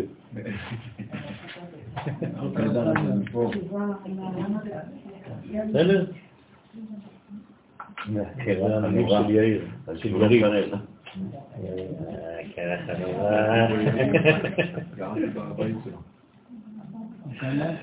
ושורק אי הוא תמיר וגני, מסיטה דצדיק דאי הוא ברית. ונקודת השורק, כן? היא נעלמת וגנוזה בתוך אות ו', כלומר השורוק הוא בתוך האות פה, נכון? מצד הצדיק שהוא הברית, דהיינו היסוד שהוא סוד ו' זעירה, שהוא צריך להיות תמיד בעצמיה ובסתר, והוא סוד אור גנוז, כי האור שבו, שהוא סוד י', הוא גנוז, גנוזה ונעלמת בו, אז זה נקרא צדיק נסתר. בסדר? כלומר, למה הוא נסתר? כי היסוד הוא צנוע, הוא נסתר. דאי הוא רז בחושבן אור. לכן רז, כלומר סוד, זה אותה גמטריה כמו אור. 207. כן? שזה חייב להיות 9. כי 9 זה האמת, נכון? שקר זה 6. אמת זה 9. שהיסוד הוא מקור הסודות, אז בעצם היסוד זה מקור הסוד, לכן יש בו סוד, יסוד, יש סוד. מקור הסודות דהיינו רז שהוא במספר אור, ולכן נקראת הברית יסוד, שהיא אותיות י' סוד, שפירושו רז.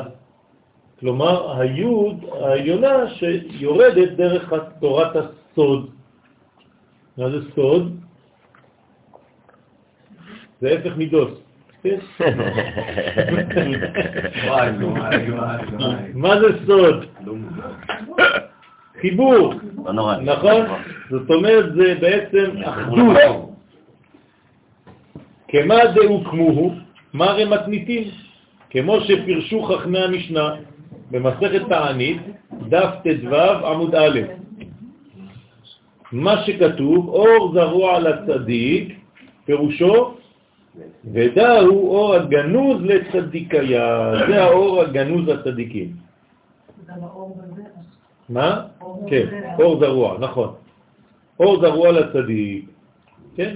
ולישרי לב שמחה. מה זה לישרי לב שמחה? בגלל שאור זרוע לצדיק, אז מגיע לישרים שמחה, דרך הלב שלהם. חננאל, תמשיך לקרוא. לא בעניינים. אני רואה, אתה כל הזמן בתזוזות. פה כך, שם, אמרת שצריך לעבוד פה כדי שאחר כך יהיה אפשר לקרוא דברים אחרים. טוב. זה המדרגה. כן, אבל, אם אתה כבר פה. דהיינו אור של יסוד דאבא, שנגנז בתוך היסוד הזעיר אנפין הנקרא צדיק. שי, ישנת היום, לפני. כן. בגלל זה אתה ביותר... יותר איתנו, ברוך השם. ואמר. יאללה, תגיד. ועמד חמש אור דלעילה מיני. חמישה אורות, כן, שהם החמישה חסדים שמתפשטים בחג התנה, בחסד גבורה תפארת נצחות, שהם למעלה מן היסוד, נכון? כלומר, כמה ספירות יש למעלה מן היסוד? 5, נכון? אם אני סופר רק את השבע תחתונות. למעלה מהיסוד יש 5, חסד גבורה תפארת נצחות. זה נקרא 5 חסדים. כולהון, אינון בהתגליה, כולם בגלוי, ועושים פעולתם תמיד. אבל היסוד הוא גנוז תמיד, ופעולתו היא בהסתר, ורק בזמן קצוב דהיינו בעת הייחוד. כלומר, בזמן הייחוד הוא מתעורר, אז הוא פועל. בשאר הזמנים הוא גנוז, הוא בעצמיה. הוא מפרש ומה הניהו, ומה הם החמישה אורות של החסדים, כלומר חגת נע, ואמר תלת אור סגול, ג' אורות שבחגת, כלומר אם תיקח את הניקוד סגול, כן, הוא בנוי מ3 נקודות, נכון? ככה? אז זה בעצם חסד, גבורה ותפארת. זה הסגול, שהם כנגד נקודת הסגול, שהיא בת ג' נקודות. כמה שווה כל נקודה? 10, נכון? כל נקודה שווה 10. זאת אומרת, זה בגמטריה 30. כל קו שווה 6. אז למשל, כמה זה? 16, הבנתם? כן. תראה כמה זה? 20. פתח? 6 וכו'. אז אתה יכול לספור כמה נקודות יש בסך הכל. אבל זה 17. נכון, אבל זה לא אותו דבר. שם זה אחד מעל השני, ושם זה אחד ליד השני. כן, אבל זה לא אותם 20. אז כמה זה בסך הכל כל הנקודות? יש לך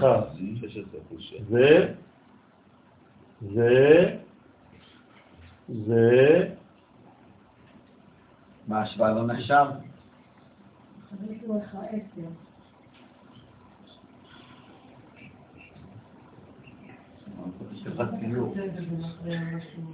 יסוד זה גם 16 או רק 10? מה? יסוד זה 16 או 10? לא סופרים את הבא, רק תניקו. פחות שם, לאחר נשאר משתם. זה כמו הדומינה, לא?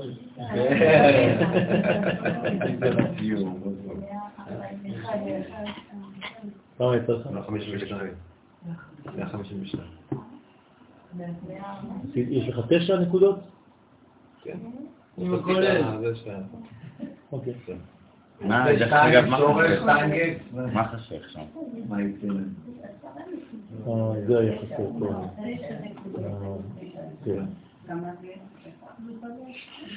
כן.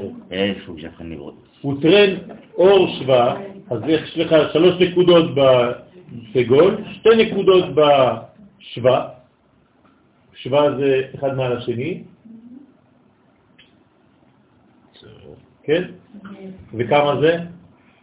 2 אורות שבנצח והוד, אז זה נצח והוד, אז יש לך פה חסד, גבורה, תפארת, נצח והוד, בסדר? והם זה למעלה מזה, כי נצח למעלה והוד למטה, נכון? כמו שתי שפתיים, שפה עליונה, שפה תחתונה. אז יש לי בעצם פה 5 מדרגות,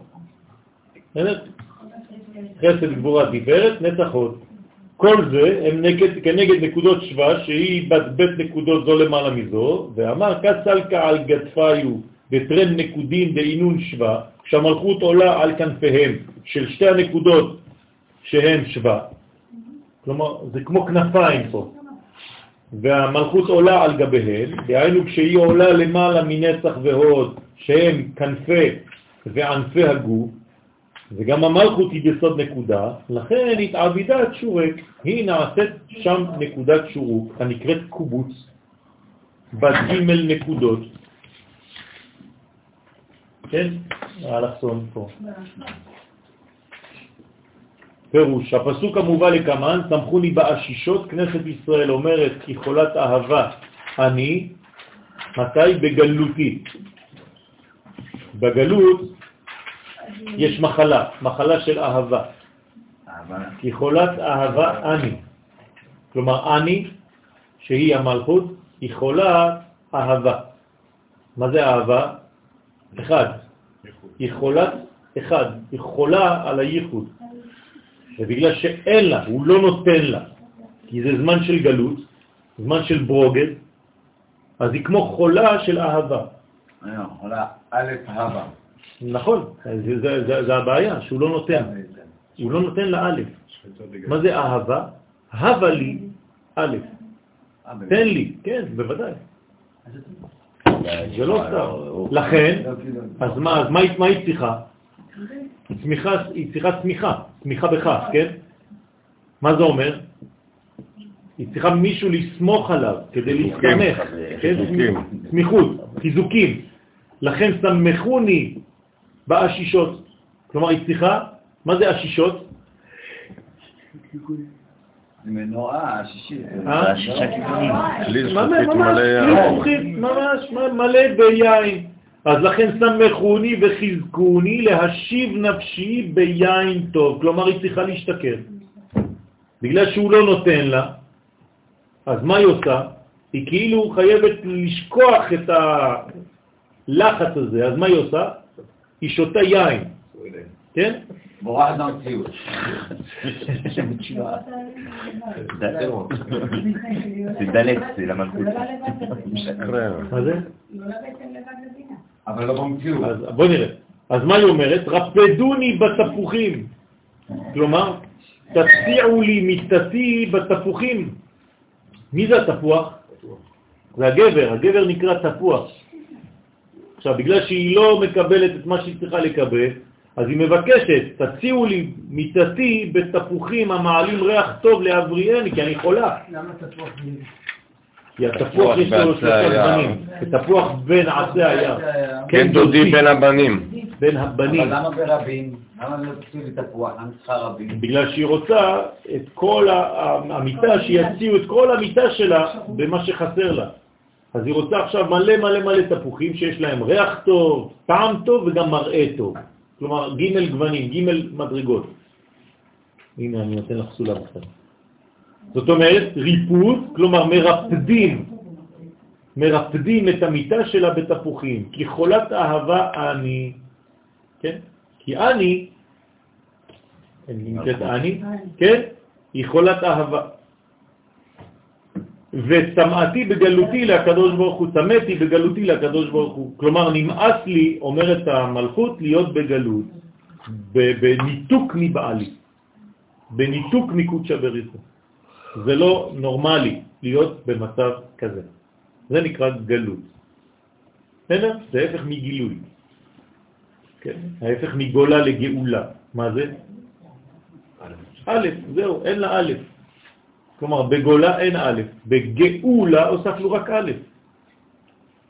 אז מה שהיא מבקשת ממנו זה הווה, היא את הא', לגולה.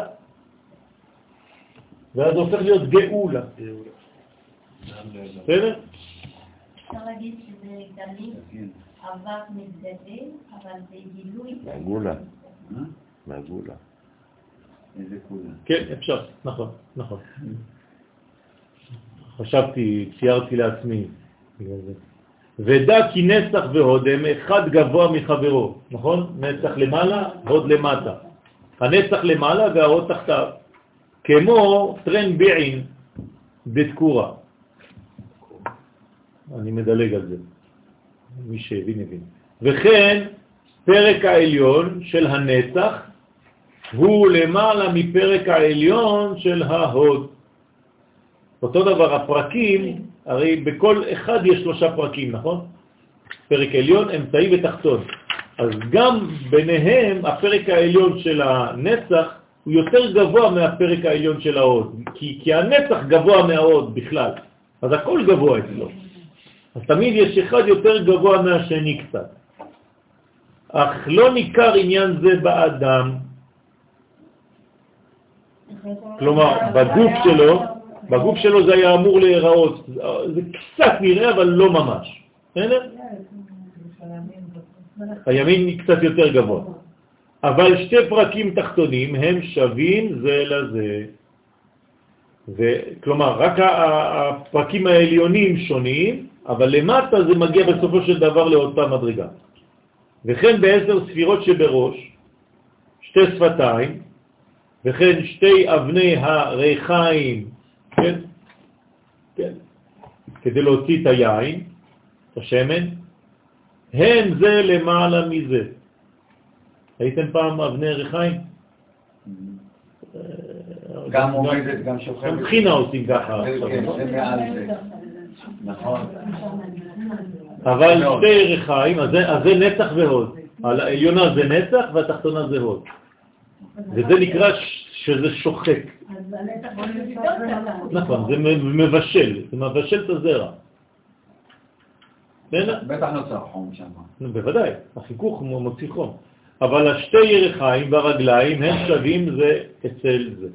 כלומר, בסופו של דבר הגילוי החיצוני הוא שווה בפנימיות, בתוכן, כלומר החלק העליון, שנקרא גם החלק הפנימי, הוא בעצם הנצח יותר גבוה מההוד.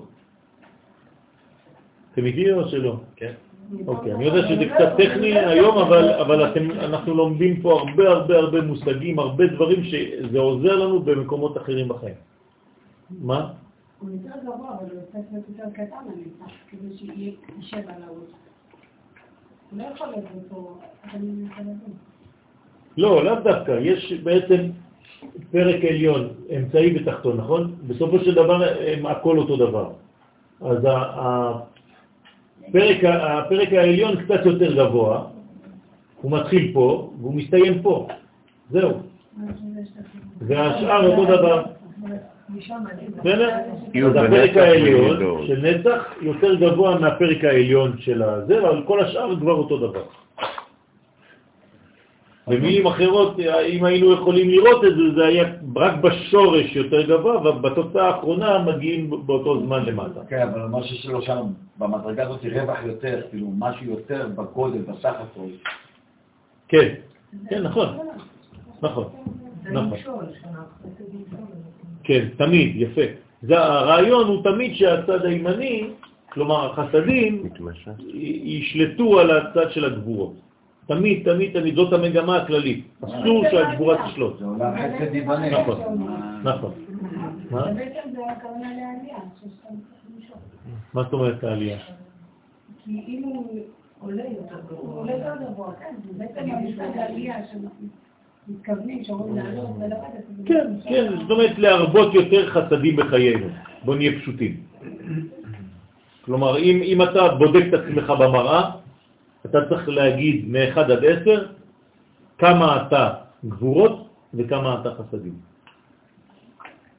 ואם יש לך יותר גבורות מחסדים, צריך לשנות. זהו, זה פשוט מאוד. מאוד פשוט. החשבון פשוט, אבל ההבנה... לא ההבנה, העשייה יותר קשה. ההבנה זה עוד פשוט. העשייה קשה. להפוך את המנגנון מדין לחסד. יפה, אבל אם אתה רוצה להיות בעלייה, שזה מה שצריך להיות, הרי אין זיוף, יש או 100% או כל השאר. לא 100%. שנייה. כן. בחודש. כן. יש או 100%, אבל אתה לא יכול. או 99, 98, זה כל זה... לא, אנחנו לא, כבני אדם אנחנו לא יכולים. כבני אדם אנחנו... אתה רוצה להיות מדויק. אי אפשר. אז אתה חייב לעשות... כמה שאפשר. בוא נגיד שכל מה שקשור לבני אדם זה בגדר של כמה שאפשר. אין 100%, כי אנחנו בני אדם. אבל זה גם חסד נגמר. בוודאי, אבל חסד דומיננטי, לא חשוב. השורש של הגבר והחסדים, הוא צריך להתחבר לטבע שלו, נכון, נכון. האישה היא במילה יותר קשה להתחבר לחסדים. היא לא יכולה להתחבר לחסדים. היא צריכה לקבל, זאת הבעיה. לגלות. בדיוק. לקבל. בדיוק. אז השורש שלכם צריך לדעת ככה. אנחנו למטה ואתם למעלה. רק אחרי לידה אולי. רק אחרי לידה בעצם. אחרי לידה היא הופכת להיות בגלל שהיא קיבלה. מה זה לידה? זה תוצאה של מה שהיא קיבלה. כלומר, זו תוצאה של מלכות שעלתה לבינה. נכון. ורזה דמילה, כן, אתם רוצים מאוד לפתח את זה או לא? כאילו לפתח את הרעיון הזה? או לא נפתח, אני עוד יכול. אז תגיד. אני יכול ג'רחה. מה אתה רוצה להגיד? לא, אני יכול עוד לקבל, לא תגיד. אין לי כלום. למה? איי, איי, איי, איי, איי, איי. פותח, פותח. אז כל מה שאנחנו בעצם עושים זה העניין הזה של, כמו שלמדנו, כן, בזמנו, מי שהיה בשיעורים, פותח את יודיך. נכון? ורזה דמילה, וסוד הדבר נרמז במה שכתוב, סמכוני באשישות. כלומר, מה זה סמכוני באשישות? לא הסברנו עדיין, אמרנו שהשישה, כן, זה כלי זכוכית מלא ביין. אבל לא ראינו מקודם שהשישה או בצורה כזאת, השפשפשפשפשפשפשפשפשפשפשפשפשפשפשפשפשפשפשפשפשפשפשפשפשפשפשפשפשפשפשפשפפשפשפשפשפשפשפשפשפשפשפשפשפשפשפשפשפשפשפשפשפשפשפשף, נכון, נכון. זה שש כיוונים. אבל פה זה השישה, זה לא שישה. לא, אבל היה בדף הקודמת או משהו גם, לא השישה, אבל שישות או משהו דומה, כאילו מילה מאוד... טוב, סתם. עברית שפה קשה. טוב, סליחה. תתרושש. אז פה, אז בוא נראה. ורזה במילה, וסוד הדבר נרמז במה שכתוב סמכוני באשישות. כלומר, מי מבקש סמכוני? היא. נכון, למה היא מבקשת? כי לא מעצת אותו. כי היא לא מקבלת בזמן הגלות. בסדר? היא בניתוק מבעלה בזמן הגלות. אוקיי? זה נקרא גלות. כמו אישה נידה. נכון? היא בגלות. נידה זה גלות. היא בנידוי. כמו אישה שלא מקבלת מבעלה. אז היא נמצאת במצב שהיא מבקשת, עכשיו סמכוני באשישות. כאן כמובן זה כנסת ישראל, בזמן הגלות, שכבר לא סובלת את המצב הזה, אז היא מבקשת מהקדוש ברוך הוא, כן, לסמוך אותה, סמכוני באשישות, תביאו לי, כן, תציעו לי, כן, רפדוני, כן, היא צריכה ריפוד של תפוחים. אז סמכוני באשישות, כשהמלכות עולה ומגעת בתפארת, מבקשת מזעיר אנפין לסומכה בשתי ידיו. כלומר, מה היא מבקשת ממנו? תחבק אותי. אם לא זיווג לפחות חיבור. כן, כי זה זיווג עליון, זה לפני הזיווג התחתון. הרי זיווג תחתון לבד זה זנות. כן? בוודאי, לא מנשקים זונה. אז אדם שאוהב, כן, אסור לו להתחבר בלי מישוק. מישוק, חיבור, אמרנו שיש דיווגים, מחשבה, נישוקים, חיבוקים ויסודות. זה קומה שלמה צריך להיות. ולעטותה בין שתי זרועותיו, ואחד נחתת היא תחות צרה, התעבידת סגול, וכשהמלכות יורדת בסוד נקודה ביסוד, תחת נצח ועוד, שלפעמים הם כאין נקודת צרה, כן? נעשית כאין נקודת סגול, שהיא נקודת צרה וחיריק.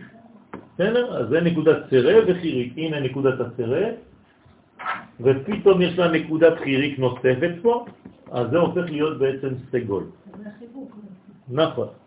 ועליה הוא התמר, ועליה נאמר, רפדוני בתפוחים, כשהיא למטה ביסוד, היא מבקשת סמיכה משתי הירחיים, נצח והוד, הנקראים שני תפוחים, כן? זה העניין של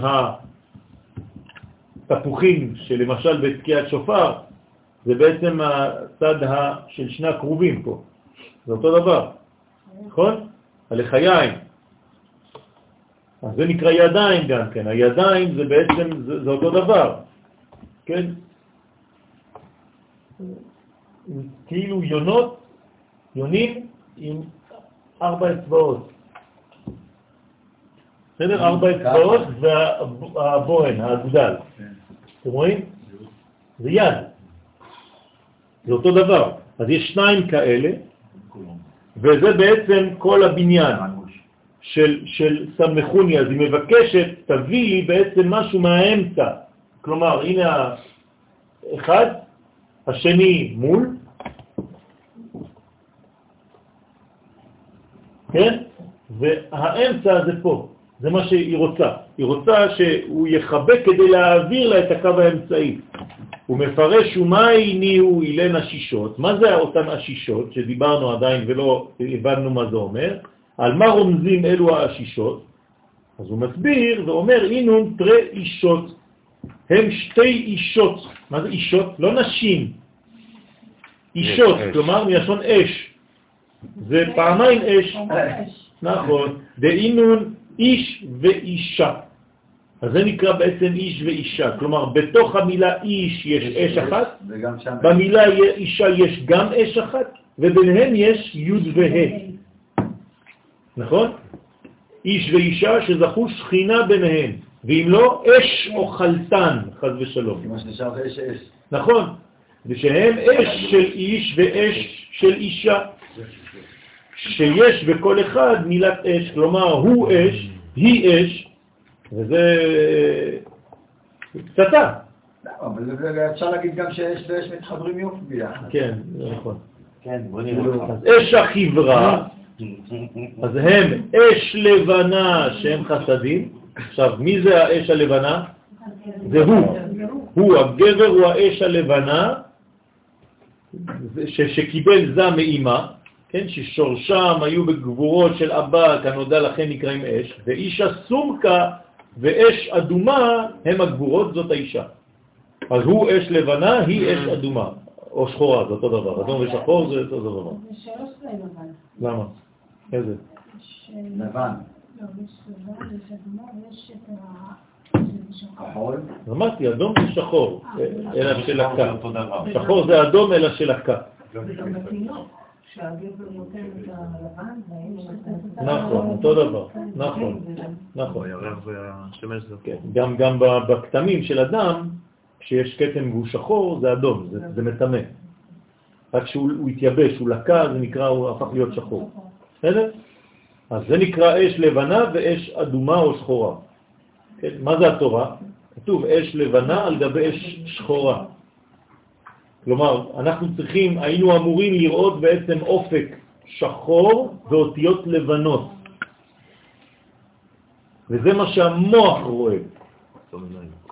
המוח רואה ככה, רק אנחנו מתרגמים הפוך. כלומר, מה אנחנו רואים בספר תורה? אתם רואים כאילו אותיות שחורות על גבי רקע לבן, אבל זה לא נכון. אנחנו רואים הפוך, רק המוח שלנו מתרגם את זה הפוך. בסדר? אז אפשר לומר גם ככה, כשמסתובבים כיוון. שכותב ספר תורה, זה שחור. צבע לבן. נכון, נכון. ככה זה עובד, המוח שלנו עובד ככה. אבל בגלל שאנחנו לא מסוגלים לקרוא את הלבן, אז תובעים לנו אותו. מה זה הצבע? אם תגיד צבע, איזה צבע זה? הפוך מהצבע שלנו. כל צבע, תגיד סתם, תגיד צבע. זה אדום, אין צבע אחר. צבע זה אדום, אין צבע אחר. צבע? לא, לא. צבע, המילה צבע, כן? זה צדיק וצץ, זה אותיות מתחלפות. כלומר, צבע זה טבע, זה אותו דבר. הטבע הוא אדום, אדמה. כל העולם הזה זה אדום. כלומר, תגיד לילד, תגיד צבע, הוא יגיד לך אדום, ישר. רק אם הוא יתחיל לחשוב, זה יגיד לך סגול, שחור וכחול וכל מיני. זה לא נכון. באופן אוטומטי זה אדום. כלומר, מה זה הצבע האמיתי בעולם הזה? הצבוע ביותר? האדום. כשהוא מתייבש, הוא הופך להיות שחור, זה אותו דבר. זה הנחושת שכתבנו, נכון, זה האדום. אז זה נקרא אש אדומה. זה תמן אב ואם. כי שם בחסד וגבורה מתלבשים אבא ואמא. כלומר, בבן מתלבשת החוכמה שהיא נקראת אבא, בבת, באישה, מתלבשת הבינה שנקראת אמא, כי בגדלות החסד והגבורה מתעלים ונעשים כלים לחוכמה ובינה. כלומר, מתי זוג הופך להיות זוג אמיתי. כשהם בעצמם הופכים להיות אבא ואמא. זה נקרא שהם עולים לאבא ואמא. מה זה עולים? אתם רואים שזה מורידים. כלומר, כשאתה מביא יותר למטה, זה נקרא שעלית. עכשיו, את מבינה, זה יותר נתפס, נכון? זה אומר שמתי אני הופך להיות גדול? כשאני הופך להיות משפיע. אז נתנו לי את המודל מתחת לחופה. הכניסו לי את אבא ואמא מתחת לחופה. מה הם עושים פה, מסכנים? הם עומדים ככה והם לא עושים כלום, כל החופה. לא. הם עושים הכי הרבה, רק לא יודעים את זה. בתורת הסוד הם עושים הכי הרבה שם. זה השור, זה נשאר שאתה מקבל את הכל. לכן הם גורמים לך להיות יום אחד כזה. ואם אתה רוצה מתחתן בלי אבא ואמא, אז משהו פה פגום. אז צריך להכניס, מכניסים מישהו אחר, מכניסים או אדם זקן או אישה זקנה מהמשפחה, כדי שיהיה דמות שמחליפה כביכול את האבא והאמא. אז אני זקן? מה? אז אני זקן? הכניסו אותך? הייתי עם אח שלי ועוד חודשיים וחצי. כן, נו, אז למה אין אבא? אין אבא. אז אתה צריך, זה מראה שאתה צריך לעשות משהו בחיים שלך בכיוון הזה. אז אפשר להגיד גם שהנקבה של פרו ורבו משלמת רק מתי שיש בן ובת. כן, נכון. בנים לבד לא טוב? פריה זה פרי, פריה וריביה. אז פריה וריביה זה בן ובת. פריה, ריביה. אז זה נקרא חוכמה ובינה של אבא ואמא. דאינון יודקה, כלומר, מה זה האבא והאמא מתחת לחופה? זה יודקה. והחתן והכלה ופה. עכשיו, למה צריך פעמיים אבא ואמא? למעלה למטה. לא, מצידו ומצידה. כלומר, אחד יודקה מצד הזכר ואחד יודקה מצד הנקבה. לכן באים גם ההורים של החתן וגם ההורים של הכלה. ועוד כמה דעתותים מסביבי תמיד יש. איזה ילדה קטנה שתקה. לא מדרגות שם. טוב. ואינון יודקה, שהם יודקה של השם הוויה, ואינון אנפי דינה ואנפוי דרחמה. כלומר, חסד וגבורה מתפשטים בשבע תחתונות. במילים אחרות, זה החסדים הגדולים והגבורות התחתונות שמתפשטים בשבע ברכות. כן, בשבע תחתונות. לכן עושים שבע ברכות. כל ברכה תביא בעצם ספירה אחת מהתחתונות. כלומר, הספירה הראשונה, ברכה ראשונה, חסד. כלומר, לברכה השלישית מוזמן מיכאל, זה אומר שאתה בספירת התפארת, אז אתה צריך לכוון, אם קוראים לך, עד שאתה עולה לחופה, אל תחשוב על הכבוד שנתנו לך. תחשוב איזו ספירה אתה מייצג עכשיו ומה אתה הולך לתת לחתן ולכלה. ולכן צריך להסתכל עליהם. ולא להסתכל על הקהל, יש אנשים, החתן והקהלה מאחורה, והוא מסתובב, הוא עושה קידוש לכיוון הקהל. מה אכפת לקהל ממך? אתה צריך להסתכל על החתן ועל הקהלה, אתה שם בשבילם. אז זה פני דין ופני רחמים, שעל ידם היא הנהגת העולם בדין וברחמים. זה כל הנהגת העולם, כלומר דין ורחמים זה בונה בסופו של דבר תפארת, מנגנון מאוזן. ושואל, אמי, כן, בעת להסתמכתמן, למה מבקשת המלכות להיות תסמכת כשעולה בתפארת? למה היא צריכה סמיכה כזאת? למה היא צריכה שיסמכו אותה? אבל היא כבר בתפארת, אין חיצונים שם. למה היא צריכה את זה?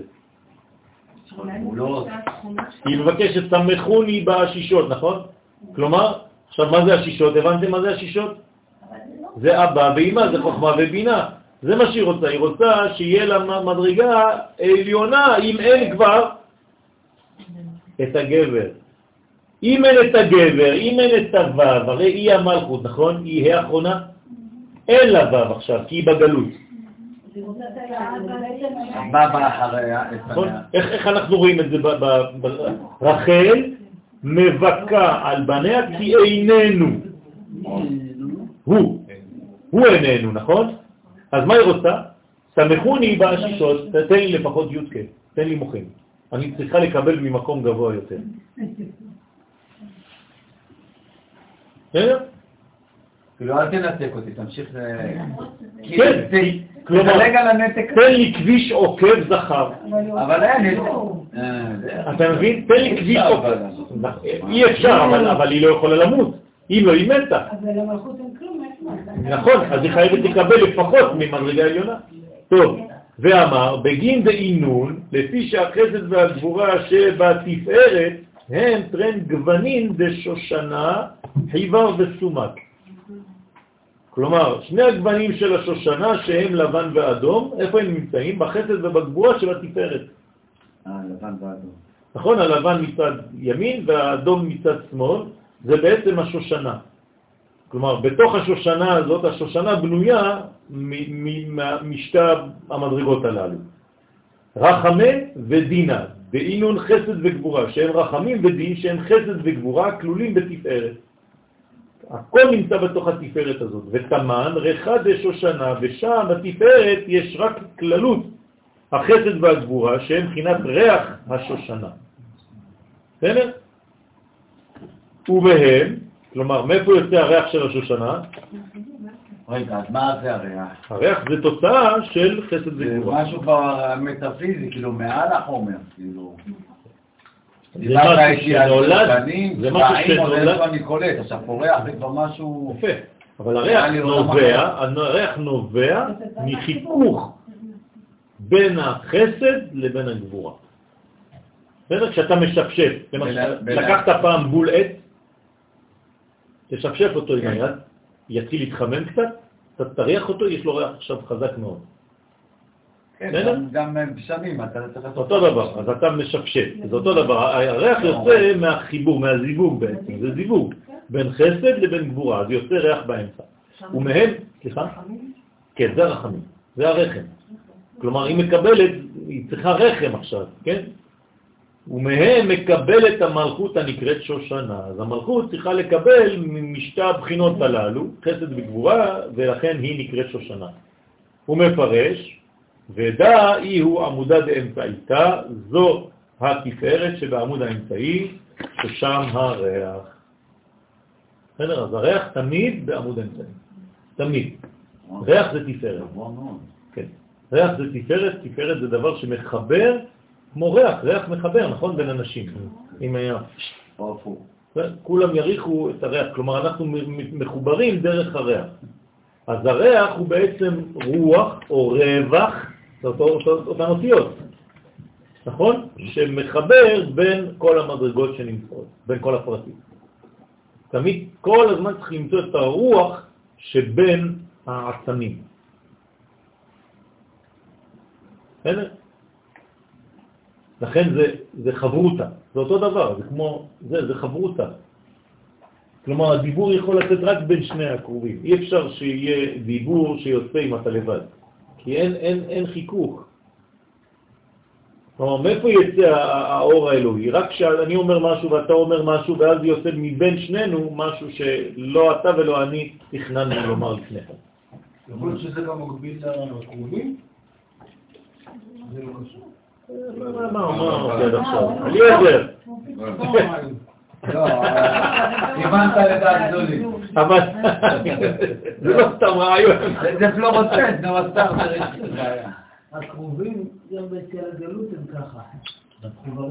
רק ברגע של היציאה, לא בגלות עצמה.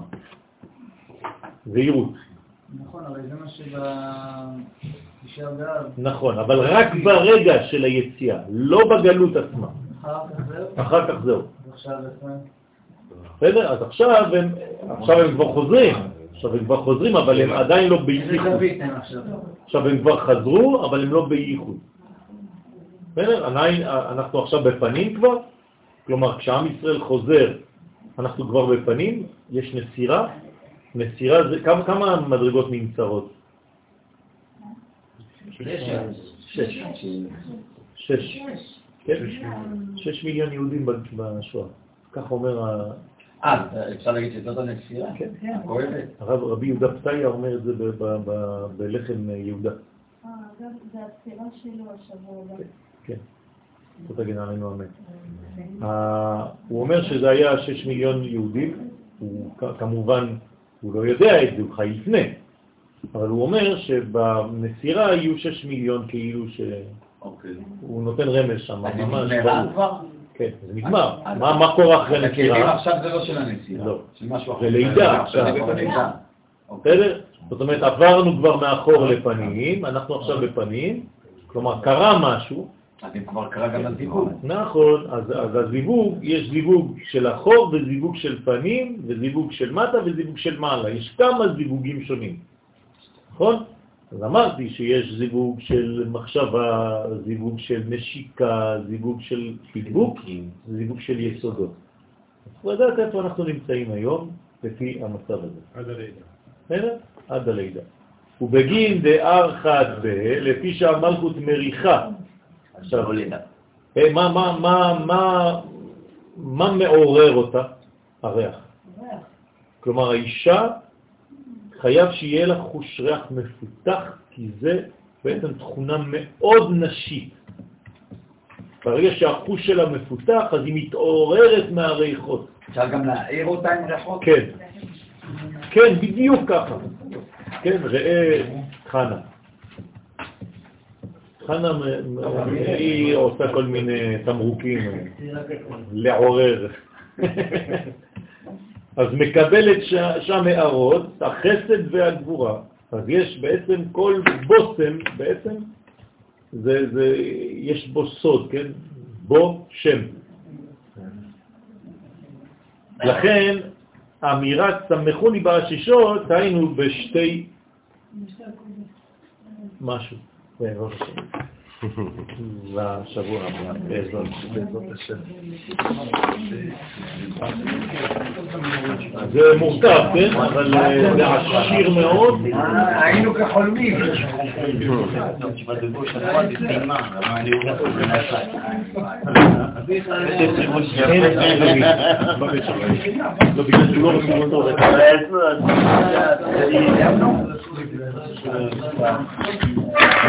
בדיוק.